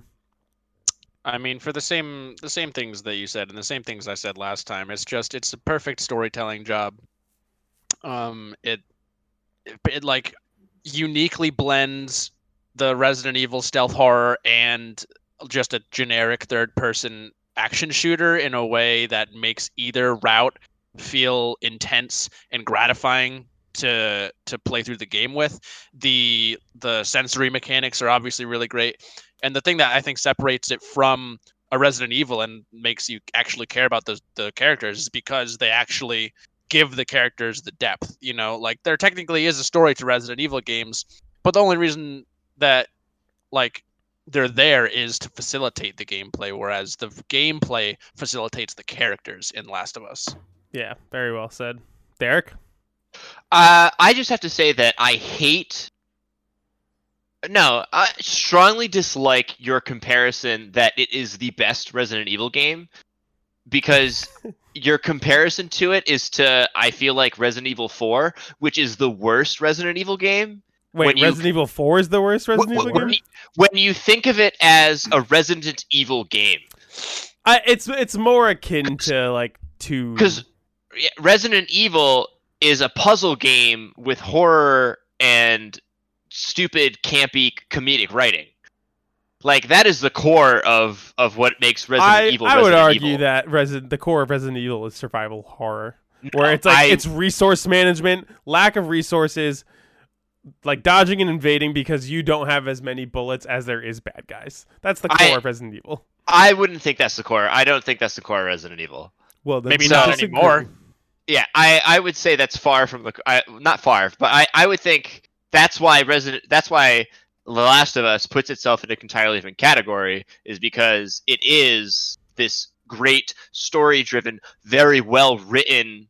Uh, I don't. I I know you guys really like the resource starvation part of it. I never felt too too resource starved whenever I played either this one or the other. Well, Or you're probably of a Us two. triangle hunter. Yeah, like you can't go triangle hunting in in Resident Evil. That's true. And, There and that that a I finite think limit to your I think that- resources. that circles back to what I was saying is that if you play it like a like a stealth game and and you know conserve as much ammo as possible, then maybe you don't feel as starved. So Yeah. then you do Right. have enough for But when that you i- need it. That is part of the mechanics. But if you get caught out in the middle of a battle and like you're Yeah, not being which I stealthy, do. then you get fucked. That like Yeah. that's part of the mechanics, you know. But yeah, I guess I say is Resident Evil gives you no option. Your option is either to shoot the zombie and waste your bullets, or try to run past the zombie. There's knife no sneakily sneak up to the zombie and stab it in the back kind of thing. Okay, Like, that's they- fair. They, they are. I, I feel like they do belong in their own separate genre places. They're close. But they also they also do have uh, a pretty similar crafting mechanic though, where it does force you. It gives you limited resources to craft with, so then you have to make choices in that regard. Hmm. But Resident Evil doesn't have crafting. Resident Evil Two does. It absolutely does. You you can combine things. I Yeah, wouldn't call that that's- it- that's- crafting. That's exactly what you do in That's- Last of Us. Yeah, that's the same. You're combining you combine two items. junk. But the items you combine in Resident Evil have uses without their combinations. Besides a red herb, uh, herb. I know you're gonna say something. I need now, a just herb. it herb. Wait till you play Resident Evil Five. red herb. Uh, there's no like, but in a can, uh, uh, uh, sprockets. I don't know what the fuck they're gears. In Re- in Last of Us have no purpose beyond crafting. Rags. Rags. They, they they don't do anything. It's not like you can use a rag to do anything Sure. in The Last of Us. But, But- the, the the sentiment is the same, where it creates choice. you need to choose what to do with the items. Do you use it? You know, I guess in the Resident Evil's case, do you just use it as is, or do you combine it with something else to make a different kind of ammo or something? You know, it's part of the it's part of the limitation of it. Yeah, I think you're alone on this one, Derek. Yeah. Maybe I am. like anyways, I really like. I think The Last of Us is a really uh, great story-driven game, uh, and I think like, like what you were saying, Andrew, it stands out in that you can, if you really, really wanted to, kind of approach it more in the a third-person action sense, but stealth is where you're really going to prevail and feel like the, I guess the safest, right? Like you're never gonna have that moment of ooh, I'm running out of ammo and there's six guys left in the stealth scenario. You just say, all right, I'm just gonna take this a little slower. And if I do screw up, I have some some ammo to to dispatch these these folks, these clicker people. All right, let's talk about number seven on our list, which is with 15 points, Bloodborne. Bloodborne was Derek's number one, uh, and was Jose's number six. So that yeah, I said to I said to Derek the other day, I was like, I wish I had played Bloodborne by now because I know it would be on my list if I had. yeah. uh, I, widely regarded as the best Soulsborne game, I believe, at this point, right?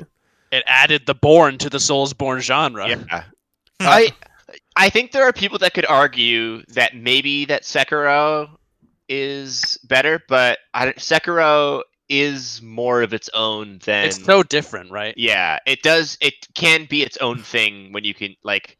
It's barely a Souls game, I guess you Yeah. could say. They only I think played I feel Sekiro, so I like can't say. they only say it because it's made by From. Right. Right. Hmm. Uh, Derek, this is your number one game. Yeah. Why is it, why is it your number one game? Uh, why?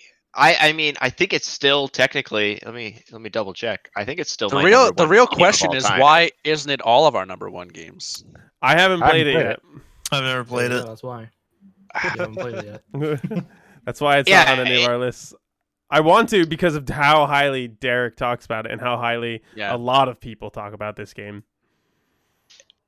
That's why I really hope that they make a remastered version or a remake, Or just like a, just a PS5 just a- port. a 60 FPS version of the game because uh, that'll be the best game of all time. Uh, yeah, I don't know. It's for me, it's the world uh, that they throw you into. It's uh, the combat. Um, it's very fast. It's faster paced than most Souls games, but it's also not faster paced. Uh, I love the um, yeah, I don't know the, the way boss battles play out. Uh, the It's a more it's a more aggressive game. Yes. yeah, it's a little That's- more aggressive, right? Um, the satis the satisfaction of the weapons. Uh, one of the things I miss most when I play other Souls games or other RPG or not like ARPG style game, where you know action based Western combat. RPGs. Yeah, where like you have a weapon and you have a move set is like how distinct every single weapon in Bloodborne feels. Uh, every weapon feels completely different from the, the weapon before it. Um, and one of the most, int- I think at the time was people were like questioned it uh, was how many like how little weapons there are in Bloodborne. But it was because they took the time to make every single weapon in that game feel unique.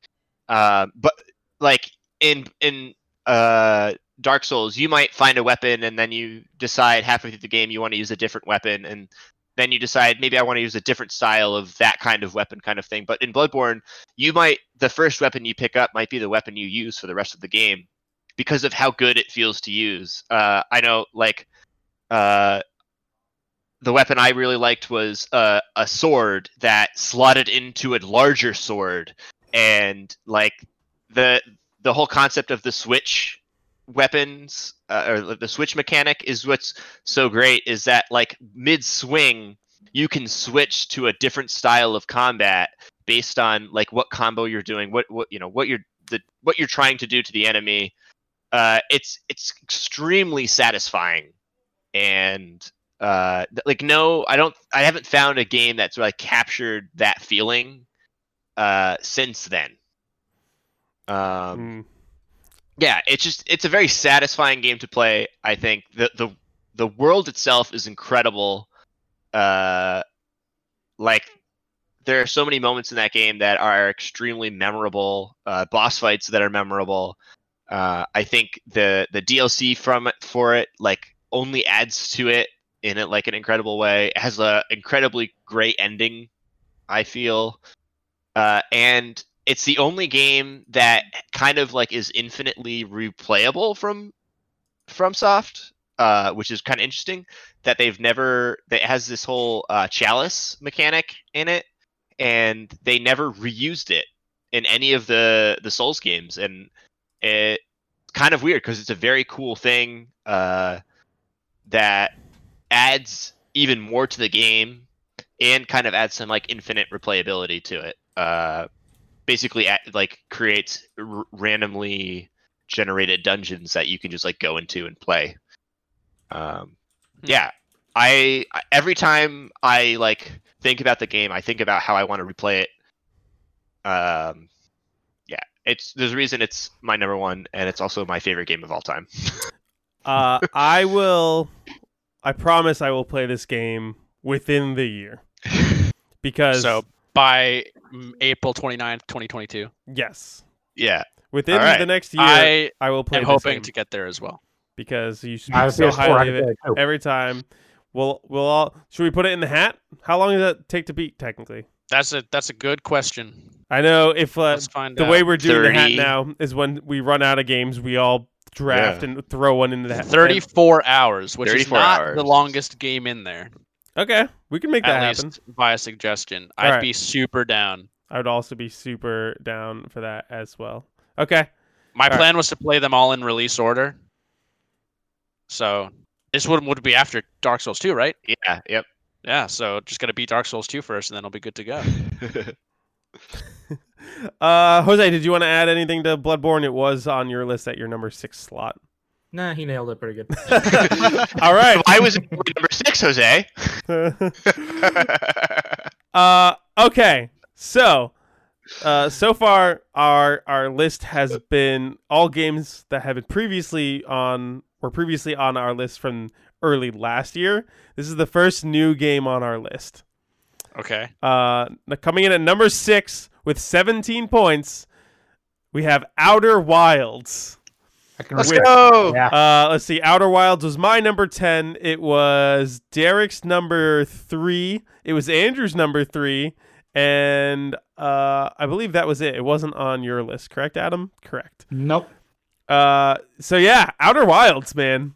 Uh, we we talked about it earlier in the episode with the potential DLC coming, but Mhm. whoo, what a video game, man! It's one of the most unique, engrossing experiences you will ever have in a video game. I've Exactly. never Well. I've never gotten so lost in a, a world, or I mean, I use the w- term world lightly because you know space and multiple worlds and planets and whatnot. But I've never gotten so lost in a galaxy in a universe, uh, a video game universe before. Man, exploring it, and it's just like you go in and you don't know anything, and then and then the the trick happens, and you're like, oh, oh, this is interesting, and then Yeah. you just explore and dissect and learn little by little and you start to slowly put the pieces together. It's one giant puzzle box, and then it all comes together, and you're learning the story of this ancient alien race by reading text that they left behind, and it all comes together in a culmination of like an incredible ending, and it's yeah. just Meanwhile, learning things about like science and quantum physics and yeah, stuff. it gets Mhm. into oh, and like all of the mechanics it does with the puzzle solving, with like the quantum, all the quantum stuff. Uh, It's and- like not only does it perfectly capture a sense of exploration, but it also perfectly replicates uh, uh, what I would call the scientist's condition, right, Adam? Where it's like the amount of incremental learning that you do, and the uh, and like just the little tangents and the storyboard that you keep in your ship that like Yeah. constantly gets updated with stuff, and it's like yep. Like on each continual run through, like you just learn more. Like yeah, you can spend like hours in multiple runs, just exploring one planet, and it'll finally clue you in, like, okay, you should go to this planet. Yeah, brings and it's somewhere like you're just and you're slowly connecting dots and more dots, and then you know finding new It's- secrets, and it's it's just Oh, man. amazingly done in such a interesting way too. Of like, you could be on a planet for hours just scrounging around, and then you know you can notice things and like, okay, I don't know what that is yet. or no, you that's could cool. stumble into stuff completely by accident. Ex- Mhm. I, I did that a lot of times. Yeah, Yeah. Yeah. and then you just you just go to a different planet like, oh hey, remember that thing you saw like five hours ago? Here's what that means. Go back and look at it. Yeah. It's yeah, you nailed it. You nailed it, Andrew. It's just such a unique thing that I've never seen another game do. Derek, did you have Yeah. anything you wanted to say about it? yeah no it's just it it is it's it's a unique experience and like that on itself i think is why it's up on our lists Mm. I yeah, it's I look back on that game very fondly, and that's there's a lot of Yeah. game like there's few games where I like truly feel man, I wish I could experience that again for the first time Mhm. because a lot of games give you similar vibes and feelings. Oh, we lost Adam. Oh, Adam's back. Uh, but Outer Wilds is truly one of those games where it's like, man, that is that is an ex- once in a lifetime experience, and just the discovery that you do along your journey is so interesting and cool and engaging. yeah Yeah. Uh, I'm really happy to see that this made it on our list, even though it was low on my my personal list. It's still in my top ten, and it's yeah, very very good game. All right, number five coming in with 21 points. We have Nice jump. The Elder Scrolls Skyrim. Skyrim. Nice. Skyrim was mm. my number six. It was T-Con's number four, and it was Jose's number two. Wow. Ooh. okay. Absent from Derek, Andrew, and Adam's list you know it was on my list until it and then wasn't. i there was a game i forgot and it got Ooh. left off my It got list kicked off. Oh no. Oh boy. reveal what game i forgot later on i Okay. almost texted you and i knew and i was like if i texted you this and it wasn't on this list you would have immediately have texted me and said why isn't this game on your list Uh, is it your number ten game?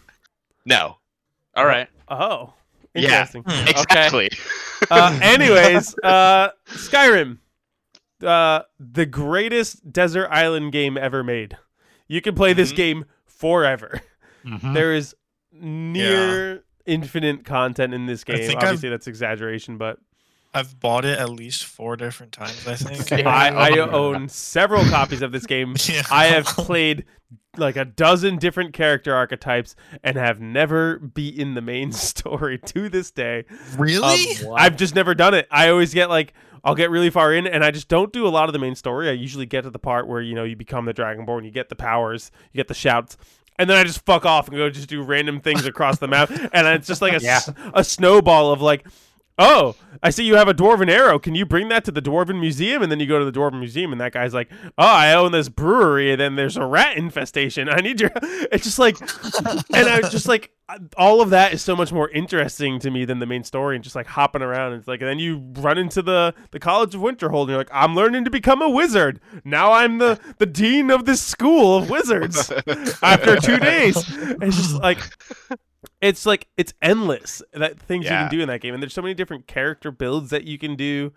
Uh, yeah, I don't and know. then mods. I, I had Mods I, takes it to a whole different level. Oh yeah, I just fucked my game up with mods. I put so many mods into it: character mods, story mods, weapon, magic mods. It was Thomas it the was Tank I was gonna say, did you do the one where the dragon is Macho Man Randy Savage, and he just comes and says, "Oh yeah!" yeah oh my god Oh, it's pretty cre- incredible. No. Uh, Jose, what are your thoughts on Skyrim? Number I've- that's your number two game. You had it higher than any of us. Yeah, I've wasted too much of my life on Skyrim. I don't know if wasted is the right word. You- Yeah, I wouldn't say is the right word. either. well spent a lot of your Yeah. life. Well, Dude, well spent, yeah. Lately, I've been like Uh, wanting to go back and play. Same. Uh, I the reason that it's keeping me back is because uh, a few years ago I did a hundred percent run. Oh my on God. Skyrim. What? How long did that take Holy you? sh- You took madman. me about 450 hours. Jesus Holy. Christ. You're very special Oh my human. God. It was the most intense like summer of my life. Mhm. I could Uh, imagine. And then I decided after I was done with the entire game and I had nothing else to collect, no more quests to do, whatever. I wanted to break it. So then I'm I just added mods. I put a bunch of other stuff to to mess with the game and and my god, That's amazing. it it not only did it give me more things to do because there's there's incredible modders for Skyrim that add like whole like new continents that you can go into Mm. from the base game but like it it it just kept me playing. So then next thing i knew like on xbox like just for the base uh or no for xbox one i think is when they added the the mods that you could download from the the community hmm tab or whatever. Uh i think i put in in total like a thousand or something hours just in that one console xbox 360 has like another thousand probably PC has a few hundred because I haven't messed with it too much here. Uh, A few hundred. Haven't messed with it too much. yeah, I mean, oh man, It- yeah. yeah. It's it, it was it was a big part of my childhood growing up. Like just going, getting through the the day at high school, and then getting home, eating, getting a drink, and then just sitting down and playing Skyrim until your brain goes numb. Hmm I've been there. It was great. Yep. I miss Yeah. it. Very incredible. Cannot wait for Elder Scrolls Six. I hope that, Same uh, here. and also Starfield. I hope that Starfield Yeah. gets that Skyrim magic, Mm. but in space. Yeah, Could yeah. you fucking imagine? Oh my god, I would never put it down. Yeah. Yeah. So I love Space, space. Rim. the rumors say this year. that's I, Please. I drafted it in Fantasy Critic for a Yeah. dollar on Cool. the on the That's on a hope and a dream. so. Uh yeah, Skyrim, incredible. That's the if I could bring one game to a desert island, if I'm alone, it's absolutely Skyrim.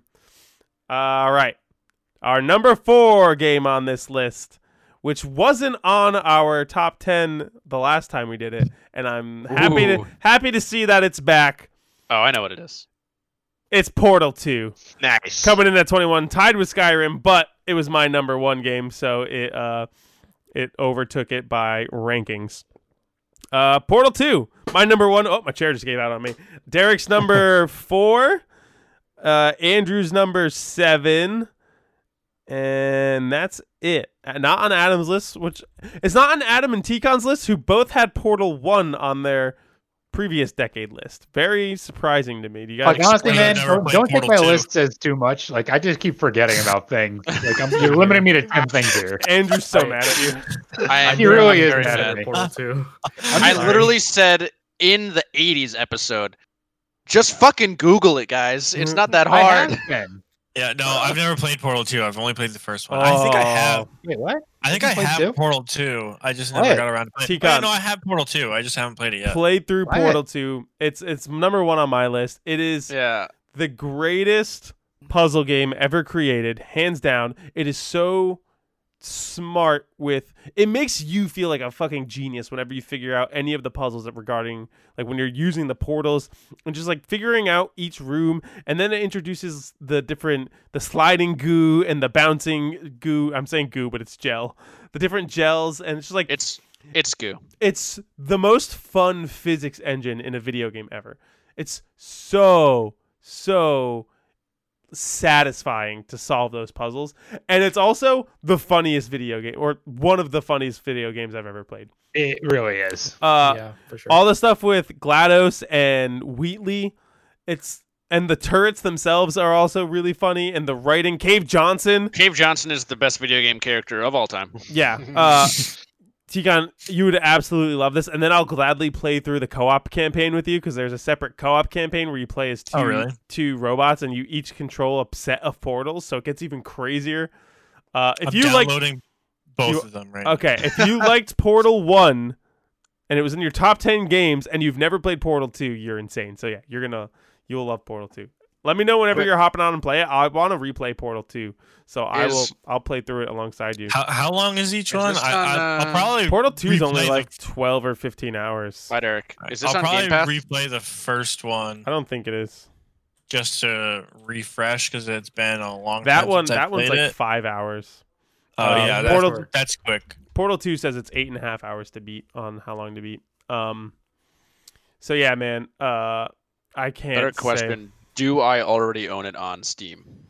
I feel like that's another one of those games that if you just like at some point in the last decade you bought it on sale for five or two bucks, you know? It's exactly Um, why I nope. bought it. I don't own Portal 2. How much is it currently on Steam? I'm gonna find out and then buy it. yeah, uh, Portal 2 is absolutely incredible. Uh, easily, it's one of my favorite video games. It's in my top five favorite games of all time. Personal yeah, favorite games. Jeff, this is this is one where your influence shown through a bit because after talking about it for the last year and the amount of times it's come up, this is the this is like the objectivity of it had to had to speak for it. You know, there was no I I've never played through it all the way. I've definitely I've played the multiplayer, the co-op mode. Um but there was uh, not a reality where I don't acknowledge this as one of the greatest video games ever made, let alone among the 2010s. Yeah. Uh, so incredible. I've been wanting to replay it heavily. I laughed harder at uh the the Mantis Man joke in that game than I have at any other thing in any other video game. Uh, Derek's doing the podcast with Fagan. Uh, Yeah, hey, buddy. Oh my god. Whoa, Bucci. He's a little lonely upstairs. So Oh, so you let him down to come hang on the pod. This is where our him. our view count triples. see a, you see a dog in the thumbnail. stream. It's gonna go from one to three. Aha. um, all right. We'll move on to our number three. With 28 points, which is a seven point jump from Portal 2 and Skyrim, we have The Legend of Zelda Breath of the Wild. There Uh, it is. Breath You of the got it here Wild. somewhere. Breath of the Wild was my number eight. It was Derek's number nine. It was Andrew's number six. It was Ticon's number three. It was Adam's number one. And it was not on Jose's list. I was gonna Oh. say, damn, So- is that so- the first one that's on all of our lists? Derek, you had it on your list. Did you have it on your list last year? Uh, uh, Oh, do you have your old list? Oh, wait, I have all the lists. Uh, I can tell you. no, From last did year not. too? Yeah, I that's, have all this. That's what I call character development. Uh, um. All right. Well, I guess I want to start off. We'll start off with Jose. Why is it not on your list? because I forgot about it. oh my god, you guys! Would it have been? It uh, it would have been number nine. Okay, so it, it wouldn't have. Uh, that wouldn't have had uh, an effect. Actually, that would have tied it with our next game. So maybe it would have had an effect. But it's it's And it little, Because then it would have been on on all list. six lists. and it would have been the There was- only game on everyone's list. See, I the mean- reason the reason why it it didn't really like cross my mind was because it it, it was fun, but it didn't really captivate me as much as the older uh, Legend of Zelda games. So Mhm. it wasn't really like prevalent. Whenever I think Legend of Zelda, I think like Ocarina of Time, Majora's Mask, Twilight Princess, Wind Waker. Wind Waker. But Gotcha. You know, Breath of the Wild was just kind of different. It is very different. Um, Adam, this is your number one game on your list. Why don't you take the reins? Why is this game so special?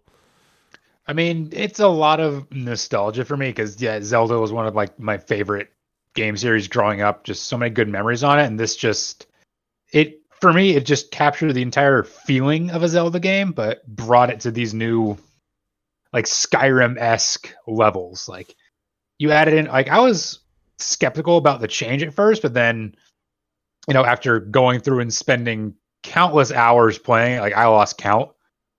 Hmm. Like it was pretty much the reason I had bought a Switch in the first place. Like I gotta play this, and that's just been a good decision going forward. But I mean, Hmm. it's like usually when like games make a, a giant shift in their playstyle, you know, it kind of takes something with it. And I was just amazed how Breath of the Wild managed to not do that. Like it still very much is a Zelda game. It has all the the spirit and style and flair that you expect from it, but does go about it in an entirely different way. And I am very much hoping that we're gonna see some news about the sequel at E3. Hmm, I think it's very likely. Uh, I think Breath of the Wild is super special because it is one of the greatest sandboxes in video games, and obviously its faults are there isn't a very strong story carrying you through that game, and its four dungeons are pretty weak. Subpar. Um, but everything else about that Yeah. game the 180 shrines are 20, 100 120, 120. 120. are all such a joy to get through, with the except of that one with the motion controls and you have to fling the ball. Um, Yeah. but the, it's exploring that world.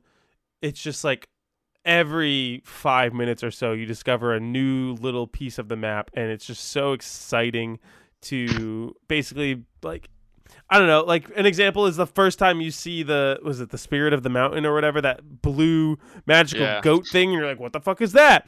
Or when you're in a thunderstorm and uh, you realize you're if you're wearing metal armor or have a metal weapon on your back, you get struck by lightning. But if you don't, Yeah, then, just you, then you're fine. of you're, yeah, you're just walking the storm like, huh? Why is my armor glowing? And then and then two minutes later, you're exploding. or or like you set uh, a field of grass on fire and it creates an updraft that you can then use with your paraglider to go up in the air. It's like And, uh, let's not forget my the- favorite of how many times I accidentally murdered myself by taking out a bomb arrow in the volcano. yeah, because it's it's a, such a hot environment, it just instantly explodes. Like stuff like that makes that game Yeah. truly incredible. it has an unmatched sense of discovery uh, based on its and like for every aspect of it its mechanics and its physics and the way that the systems interweave with each other and how it's incredible how many different ways any one person can tackle a scenario there's you know even the starting area is the perfect example of it it's one of the best tutorial areas in any video game Mm. uh, where you can not only tackle all of the shrines there in a different order, but there are different solutions to each of those shrines. You know, you can. The one in the mountain, I think, is the best example because it's cold, so you need to get some something to warm you up so you can get there. So you can either like weasel your way into getting that warm armor from that guy, or like you can have somebody teach you a recipe to make food that'll keep you warm. And it's like or you can just you know tough out the cold and, and like try and, and sneak your way up there and it's like there's just so many ways to go about everything and it takes the the sense of exploration and the scale uh, that was present in the original zelda and modernized it in in a beautiful way Mm. Which Uh, is why Breath of the Wild 2 will be the greatest game ever made. Yeah, mark our fucking words yep. We've been saying it. twenty-three. Derek and I have been saying Nintendo. it since a week after the release of Breath of the Wild. Breath of the Wild 2 will be the greatest video game of all time. Uh, T got I anything you really want hope to we see it. No, I mean you guys pretty much covered it. Um, All right. Yeah. Right on. Then let's move on to our number two. i'm pretty sure i know what the last two games are our number sure our number two game coming in at 30 points, which would have been tied with Breath of the Wild if Jose had remembered Breath of the Wild. Ah, Sorry. our number our number two game is Hollow Knight. Ooh. Hollow Knight uh, was my Number number one. my number three game. It was Derek's number ten game. It was Andrew's number one game, and it was Adam's number two game. oof. Uh, so yeah, this game I feel like is probably the game we've talked about the most on this show. Uh, Yeah. it's the best Metroidvania, hands down. Uh, its world building is incredible. it was on mine too. It was on your. Oh, it was sorry. It was Ticon's number nine. I I'm was gonna sorry. say, I I slipped. definitely put it there. Uh, Jose, did you just forget this one too? I haven't played it. Ooh. Ah. You're in for a a rhyme play it. Go Uh, play it. I mean, I That's all I can beat say. it, but I played most of it. the yeah the the world building with like the subtle things you find that tell you the story of this world is also incredible and fun to come across the art design the hand drawn look of it is cool i have a personal um like love of insects and bugs from my childhood so just like the whole bug theme to it is special to me specifically the music is so cool Uh, the and- soundtrack. it's like it's it's Metroidvania Dark Souls, a 2D Metroidvania Dark Souls, and it does such a good job of being difficult, but not to the point where it feels too punishing. Every single challenge in this game feels like you can overcome it. Every time you die to a boss, you're like, okay, I learned something new from this fight, and I'm going to take it into the next one. Or like, oh, I just didn't execute this properly, and I I'll make sure that I'm I'm doing this properly the next time. or you can entirely change up your strategy with the charms Mhm. The charm system is so good in this. Yeah. It like Alright. there there are entire strategies to boss fights that include like making an entirely new, unique charm build. That's what I had to do when I was fighting Nightmare King Grimm, which is I don't know if you fought him, Jeff, but he was in the DLC. horrible. I haven't done any of the DLC. He's probably the hardest boss in the game. Oh, hands Um, down. and there's an entire build where you use the charm that gives you all uh blue hearts blue health so that you like because in that fight you don't have any time to heal. Uh so the idea is that you just give yourself as much health as possible and then try and beat it in one sitting. Yeah, if you because if you, if you can't heal, why bother having a healing build? yeah. Might as well give yourself the as most max HP you can. yeah Uh, exactly. all of the different like sections of the map are so brilliantly Memorable. designed. Yeah, everyone Mhm. has its own specific color that it's themed around. So you have the uh there's like the beehive area that's the yellow, then there's the crystal peak that's the pink, and then the mossy grove or something like that that's that green color. there's Um, uh gra- i don't remember green path is one of them Yeah, Green green, path, path, is the yeah. green color. It's like everyone is visually unique from each other, and then it, it's creatures that inhabit those areas all um, are relevant to the theme of that area. And then as you're getting the new abilities, the the movement in that game feels really really great. Um, just moving around. Once you get the double jump and the dash, and then the you get that like crazy super dash, just cut through certain sections of the map. Um, I think Hollow Knight has an unmatched sense of progression. It, the way, especially, I th- I saw I watched a video on it a little while ago, explaining the way that the game is designed to encourage you to to like basically stumble upon the same areas no matter what, and each way feels you know a similar amount of uh, rewarding. Um, and it's I think it's specifically for like the first two or three areas into the game, but it, the way that it it progresses is is spot on. Yeah, I absolutely agree with that. Yeah, anyone have anything else they wanted to say about Hollow Knight? Uh, I want Um, Silksong. We've we've talked to yeah, about right. it. Is I Breath of the it. Wild 2 going to be the greatest video game of all time, or is Hollow Knight Silksong going to be the greatest video game of all time? That'll be another episode. Either way, if they both release this year, I win. Yeah, you win fantasy. Breath of Wild we'll see what happens. Um, all right, then that leaves us with one game left. I think Derek knows it. I think Andrew knows it. I don't know, I if the it. rest of you know what it is. Our number one game of the 2010 decade, coming in with 42 points, a whole 12 Ooh. more than Hollow Knight, is God Yes. War. Oh, good. So if I had forgotten it, it still would have been first. It still would have been first if you entirely forgot about it. God of War was my number two. It was Derek's number two. It was Andrew's number four. It was T-Con's number one, and it was Adam's number four. And I've Let's only been playing it go. for a week. That's how good it Absent for Jose's list. Uh, Jose, have you never played the God of War on PS4? No, I played Oh. through one, two, and three, but I haven't managed to get my hands on four. It is a very different video game. I promise. I've you. heard. I've heard. Um, Mhm. a much better video game. Uh, T-Con, the, you're the only one who had it number one on their list. Why is God of War your number one game of the decade? Dude, easily up there on one of my favorite stories of all time. Uh, I got like super obsessed and super engrossed with it, uh, and then I deployed. So then I had to finish it when I got back. Um, I could I couldn't handle it, dude. it, it- I wouldn't be able dude, to handle It handle was that. insane, and like the twist at the like the reveal at the end was not expecting that at all. Um, and then like I finished it. And I texted Jeff. I was like, "Man, I finally finished." Oh, this is And then, and then Jeff was said, like, "Did you go "Oh, back did to you the go house?" back to the house Yeah. I'm I like, did the, what Nick "What Finacco what are you did. to talking me. Nick about?" Minacco principle. And I I was like, "What are you talking about?" He's like, "Just go back to your house." And I did, and I was like, "Holy fuck, Yeah, let's dude. go!" Yeah. And then uh, when they announced that Ragnarok was going to be the next one, uh, I like lost my mind because I've always like really liked Norse mythology and stuff. Um, yeah, I don't know. This game was absolutely amazing. The the combat was great.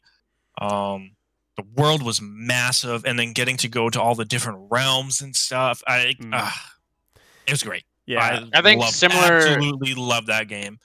I think it's a very when I think about it, very similar game to The Last of Us with the the whole kind of parental figure and child companion uh, aspect, but maybe I think the relationship between them in this game is done just a little bit better, Mhm. and the pacing of is amazing. the pacing, the growth of their characters, the progression of the game are all impeccable. yes. Right. And it's maybe more so than The Last of Us in a way that feels ultimately satisfying to execute because the Leviathan axe is one of the best items in any video game. It Oh, is it's the most good. satisfying weapon in the video. game. Derek just, It text- just yeah. feels so good. Did you see Derek's text to us? He said, uh, "This was my list before I realized I forgot God of War." He did I have. had- I was typing the text to Jeff, like, "Here's my list," and then I was like, "Oh my god, I forgot God of War. God of War." uh, yeah, the Leviathan axe is the most satisfying weapon in a video game. It's basically Frost axe Mjolnir, uh, which is pretty Yeah. incredible. I think we Hey, all Which fully we may expect get to see next game. One thousand percent, you will wield Mjolnir in the next game. Uh, and then I don't Here's know. the thing, though. I don't know if Wait, we want to you- you spoil. think Here's my- you see, of though- That's what. I'm, that's my question. I don't or know. Maybe Atreus, like maybe Something. you'll get to play as Atreus and Um, he'll get it. Yeah, Uh, yeah. then there's- save it. Save it on the theorizing, Jose. We need to save Jose. Yeah. Yeah, Yeah, th- there's the other weapon that you get to use, which that fucking moment is incredible. hmm Yeah. That's one of the best moments in video games when you go back to the house. Yeah. Uh, the first time you go back to the house. yeah, Um, it's super satisfying when you when you get redacted and you get to play with redacted. and you, and you redact the shit out of everyone.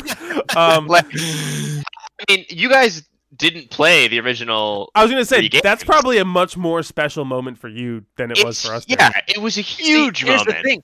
I hadn't. I hadn't played the first three games either, but I still felt the impact. Yeah, I watched yeah. the video, so I kind of. Um, I I'm know. Yeah, that was. It was just like such a like powerful moment too. Yeah. I the only reason I say that is because I feel like before the Leviathan axe, redacted is one of the most satisfying weapons to use in a video game. Like I feel like we're not we're not being uh, vague enough here. At all. Um, I don't know. You can't just say the word redacted and, and then think everything's okay, Derek. uh, I we mentioned it briefly earlier in the episode. Adam had brought up, but the, like the cinematography in this game and the fact that it transitions from cutscene to gameplay seamlessly. Right. That There is- was there's no camera cuts in this entire game. The game that was starts. literally the selling point for me. I remember va- Yeah. like very specifically. It, I had just started working at Delsh with Jeff, and it was on the horizon. The game it was 20, early 2018. The game had not come out yet. I was like, "Oh, the new God of War looks pretty cool. Are you gonna get it?" And Jeff was like, "No, I don't think so. You know, it's not. I've never really played God of War." And then like maybe three weeks later, they released more info, and I was like, "Did you see that it doesn't cut a single time, and it's just one continuous shot?" And then we were both like, "Maybe we should get it." You know? and then once they and started then- talking about Norse mythology and shit, I was like, oh, I'm I'm all in on Yeah. this. and then it was getting like tens and stuff, and I was like, "Oh man." Yeah. Uh, I, game- I love when you're like in the boat and Mimir? he's just like yeah, like he either he's telling stories or Kratos is telling stories to Atreus, and Mimir is fucking Yeah. hilarious. uh, the Valkyrie or the two or the two dwarfs. Oh, uh, uh, Brock and Sindri. yeah. There's so many great characters in that game too. Uh, Baldur, uh, Freya, hmm all all so cool. Brock and Sindri. Mm. Um, yeah, man. I'm. It just got a, a PS5 update recently, right? Where it's Yes. 64k. Yeah. Uh, when we get a definitive release date for Ragnarok, which I don't think is con- the confirmed name, I think they were just It's saying not. like, Like- Ragnarok is coming. Yeah, Uh, gonna happen. uh, but everyone's calling it Thor Rag or it's Thor in the Ragnarok. for, Thor form of Kratos. Thor Ragnarok. you just Uh, say yeah. Thor Ragnarok? Yeah, I did. Everyone's calling it God of War Ragnarok. Uh, when that gets an official release date, I fully intend on playing through this game again because it's just such a. cra- I, t- I played it on this tiny computer monitor, uh, and I want to experience it on 4K 60 on my big ass TV in my living room. So, Oh yeah. Uh, yeah, I I, So, I will I definitely. I cannot wait. I don't play know. again. I don't know if you guys watched that Ocarina of Time video I recommended to you, but Still haven't. that still in my that- my list. those uh know what that same that same channel also uh released a video on God of War in the last couple of months, and it is a really really great video. Have any of you guys watched Raising Kratos? No. I've heard about it. That's another a good probably. I, I haven't watched it yet, but I've been I've want, been wanting to. It's another good one to watch. I think. Hmm. Um. All right. That's all of our lists. You want want me to go through everyone's personal list here? Yeah. All right. We'll start with Jose. Jose's number one was Dishonored, followed by Skyrim, Doom, Resident Evil 2 remake, Dark Souls 3, Bloodborne, Persona 5 Royal, Persona 4 Golden, Devil May Cry 5, and Far Cry 3. That's a real good list. That still. is a real good list. And uh, I'm but telling you, dude. Jose's was the most uh varied from the actual list. I think he only had That's yeah. yeah. two games on here Persona 5 Royal and Bloodborne that were on the actual list. So, This is the hardest decade, though. All those games like molded me into the person that I am now, like Yeah. my my personality and everything. Like I remember spending a lot of time playing Far Cry 3 before knowing like what the Far Cry uh franchise was at all. Like I Mhm. just remember picking it up while it was on sale at GameStop or something. And I got so incredibly immersed in the story and the gameplay and exploration and everything.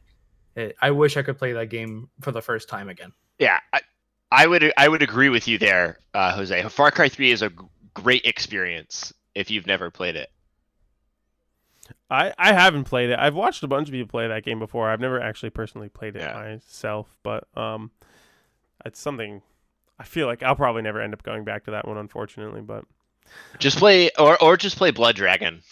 there That's you go. also- Blood awesome. Dragon is hilarious.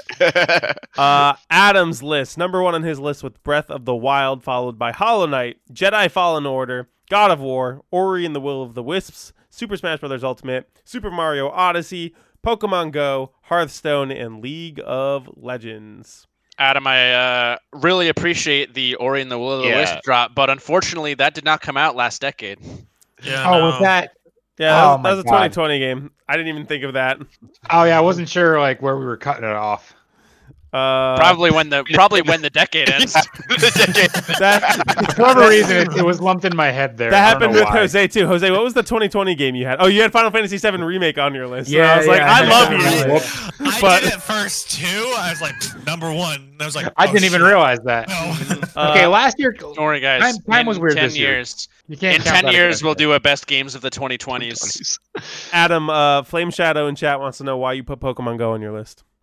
That was definitely on there just from. For me, it was a personal favorite. I felt I just I put it on there because that entire summer was kind of surreal when that first came out. Like, Pokemon Go that- is I- a phenomenon ah. like no other. Yeah, Exactly, I put It's it on there for the phenomenon. it's not It did- necessarily a good game, but the experience was pretty. incredible. Yeah. The I- experience was yeah. something enough where It- I it- wanted to put it on my list. I would I wouldn't argue it being on any top ten list because in its own right it deserves Yeah. to be there. Gameplay, it's not really there for. It was it's the phenomenon for it. Just that was surreal. Like yeah. Just- No, no. I. Yeah. smack in the middle of the decade too. So Uh, all right, T-Con, his list: God of War, Horizon Zero Dawn, Legend of Zelda: Breath of the Wild, Elder Scrolls Skyrim, uh, Spider-Man for PS4, Destiny, Titanfall 2, Halo Reach, Hollow Knight, and Towerfall. I like that. Very Oh, nice. that's Oh, another- I Tower forgot Falls. about that one. I played that last week too. I, almost every time I hang out with my brothers, we play. Yeah, man, and that I kick their ass. that game is so much fun. I only discovered that in the last two years or so, but it's one of the most fun. Cou- like everybody sitting on a couch and you just like you just have fun. Everyone's just goofing off. What's it's up to eight players? Uh, it's like is it Six, I six? thought. It's like chicken horse level of like sitting on a couch goofiness or moving out or overcooked. It's so like- much fun. It's so fun. So I, I respect that, and Like, also all the different arrows you can use and stuff make it yeah, real great. I don't blame you. See, I Uh, didn't have a real weird list this time. no, that I was- mean, the that was- bottom five were like all first-person shooters. I, I like Yeah, it. you know, Hollow I'm not saying it's a bad thing. Shooter. I'm just Uh, saying it's very different comparatively.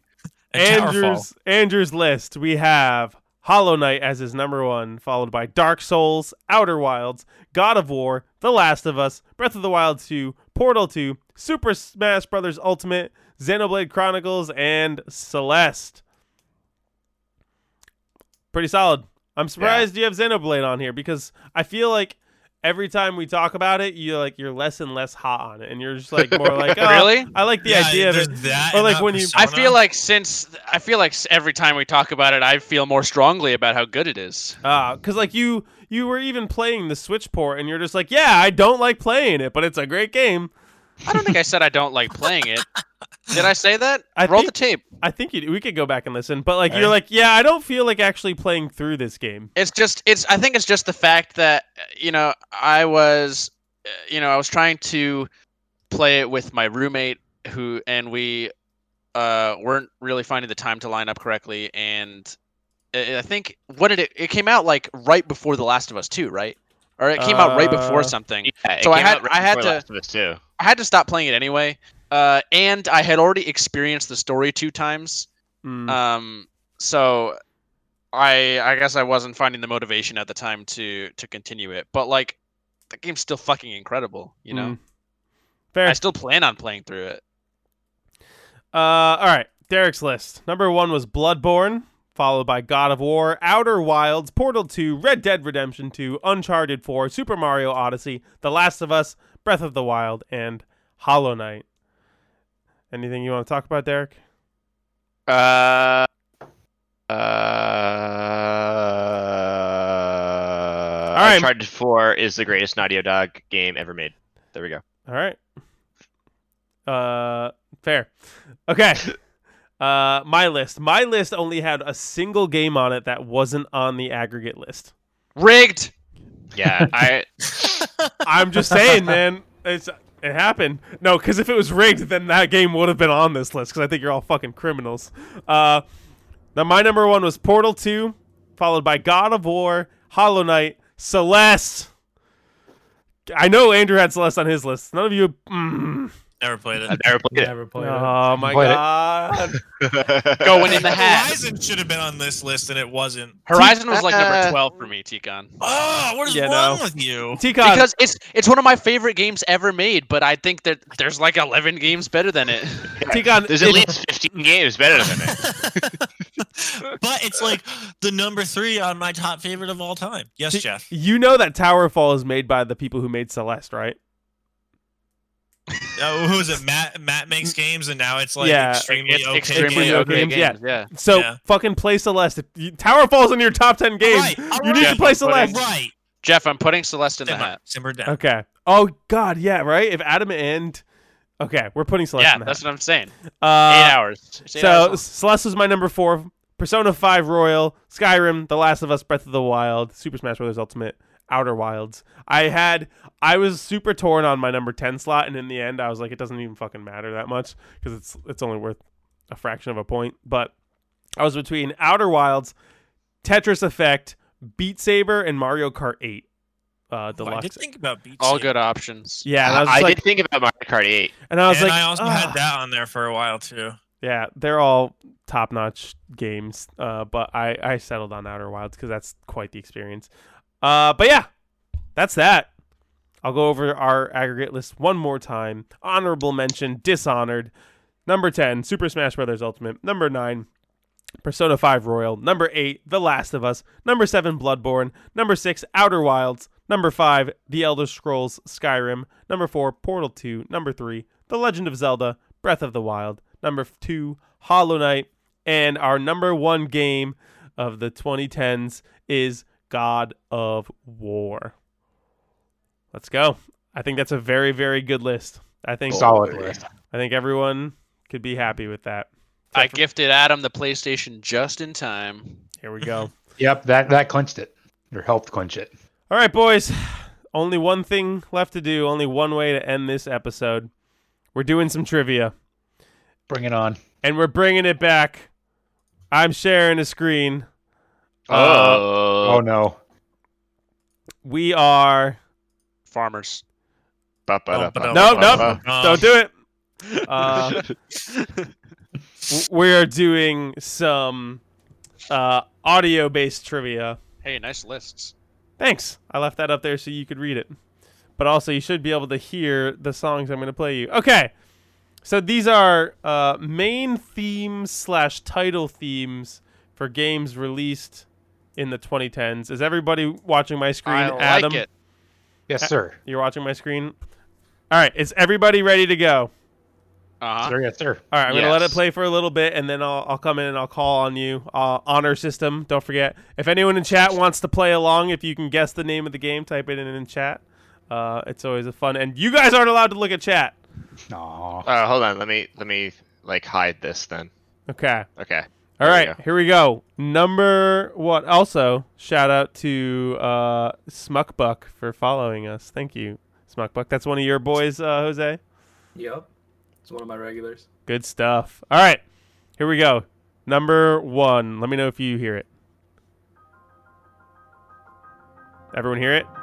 Yep. Okay. Obviously, a reminder that it gets easier with every one that we do. You mean harder? Sorry, yeah, it starts off easy and gets harder as we go. I was like, what can be easier than this, Jeff? All right. So that one, uh, real simple. We're gonna have, I guess, uh, Jose. You can go first on that. You're on the bottom of my screen. Jose, what game was that from? Breath of the Wild. Adam, Right. Breath of the Wild. I Derek? can't see that. Breath of the Wild. T-Con, Breath of the Wild. Andrew.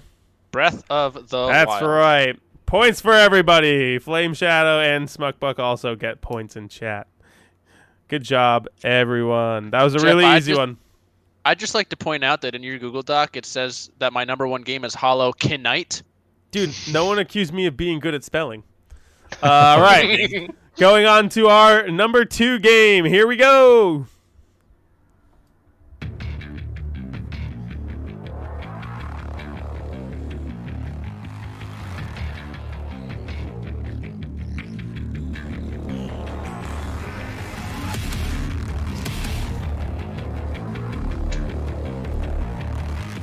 All right. That should be enough of that. Uh, we're going to have Adam go first on this one. Adam, I'm Pretty sure that's Doom Eternal. T-Con, Doom. Derek, Doom 2016. Ho- Jose, one. Doom 2016. Andrew. Doom. It is Doom from 2016. I'm sorry, one. Adam. I can't give you a point because you said Doom Yeah. Eternal and is definitely Fair enough. not I got the Doom right Eternal. series. Gotta get Adam, that. you're still in the wrong decade. Uh, uh, both that last year too? Yeah. Time, time has been weird this last year. both people in Twitch chat said Cyberpunk first and then Doom after. But uh, Unfortunately, sorry. we only include video games on this list. ooh, that's savage. All right, here we go. Number three. This is like probably in my top five favorite video game soundtracks. Soundtracks are individual songs. Soundtracks.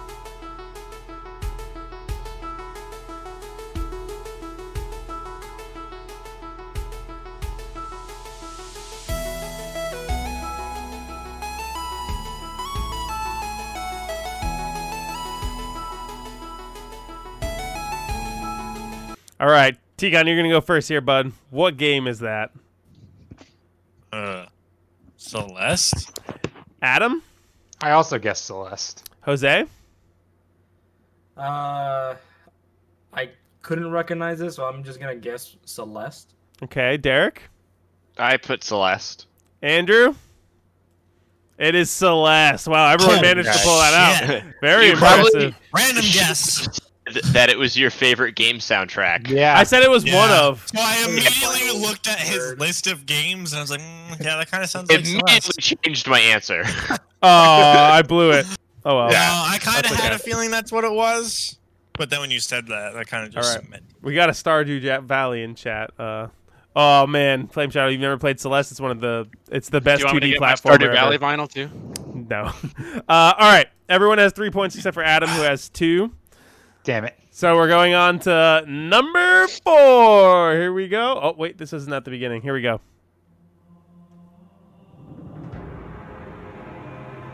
turn this one up a bit.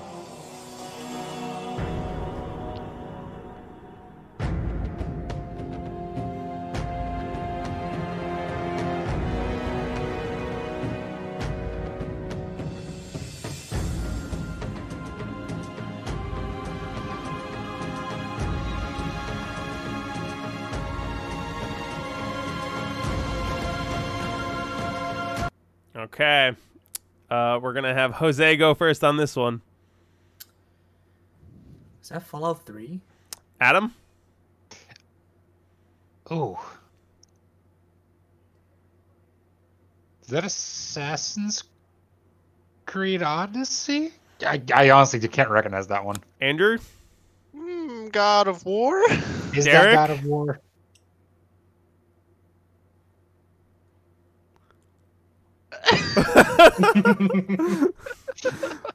Derek. Halo Five. I thought it was a Halo 2. T-Con.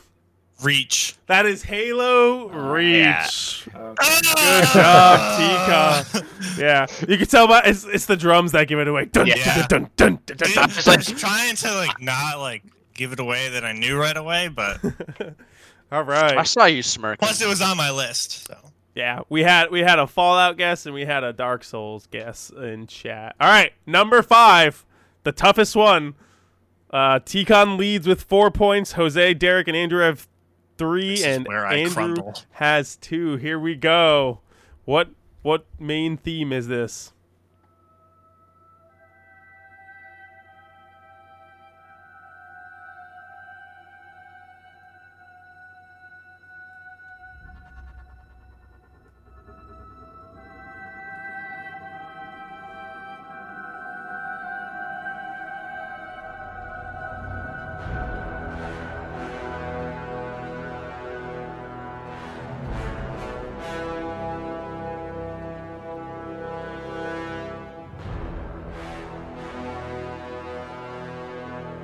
Letting it go a little longer because I'm feeling like you're probably all struggling.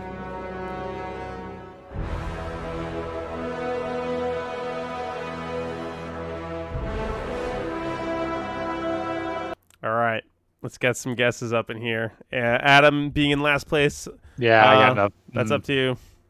That, I- that feels like Assassin's Creed Odyssey. I don't know. All right, he's, go- he's doubling, Assassin's Creed game. doubling down on Assassin's Creed Odyssey. Doubling down. Eventually, it's gonna be right.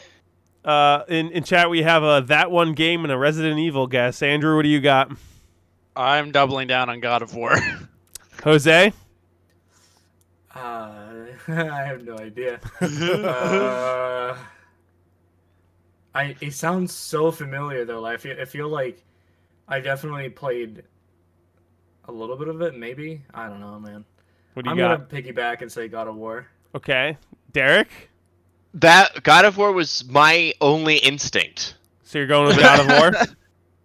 I definitely, yeah, I definitely have heard this theme before, so I'm gonna go with God of War. All right, T-Con, can you get the clean sweep? He's got a smirk on his face.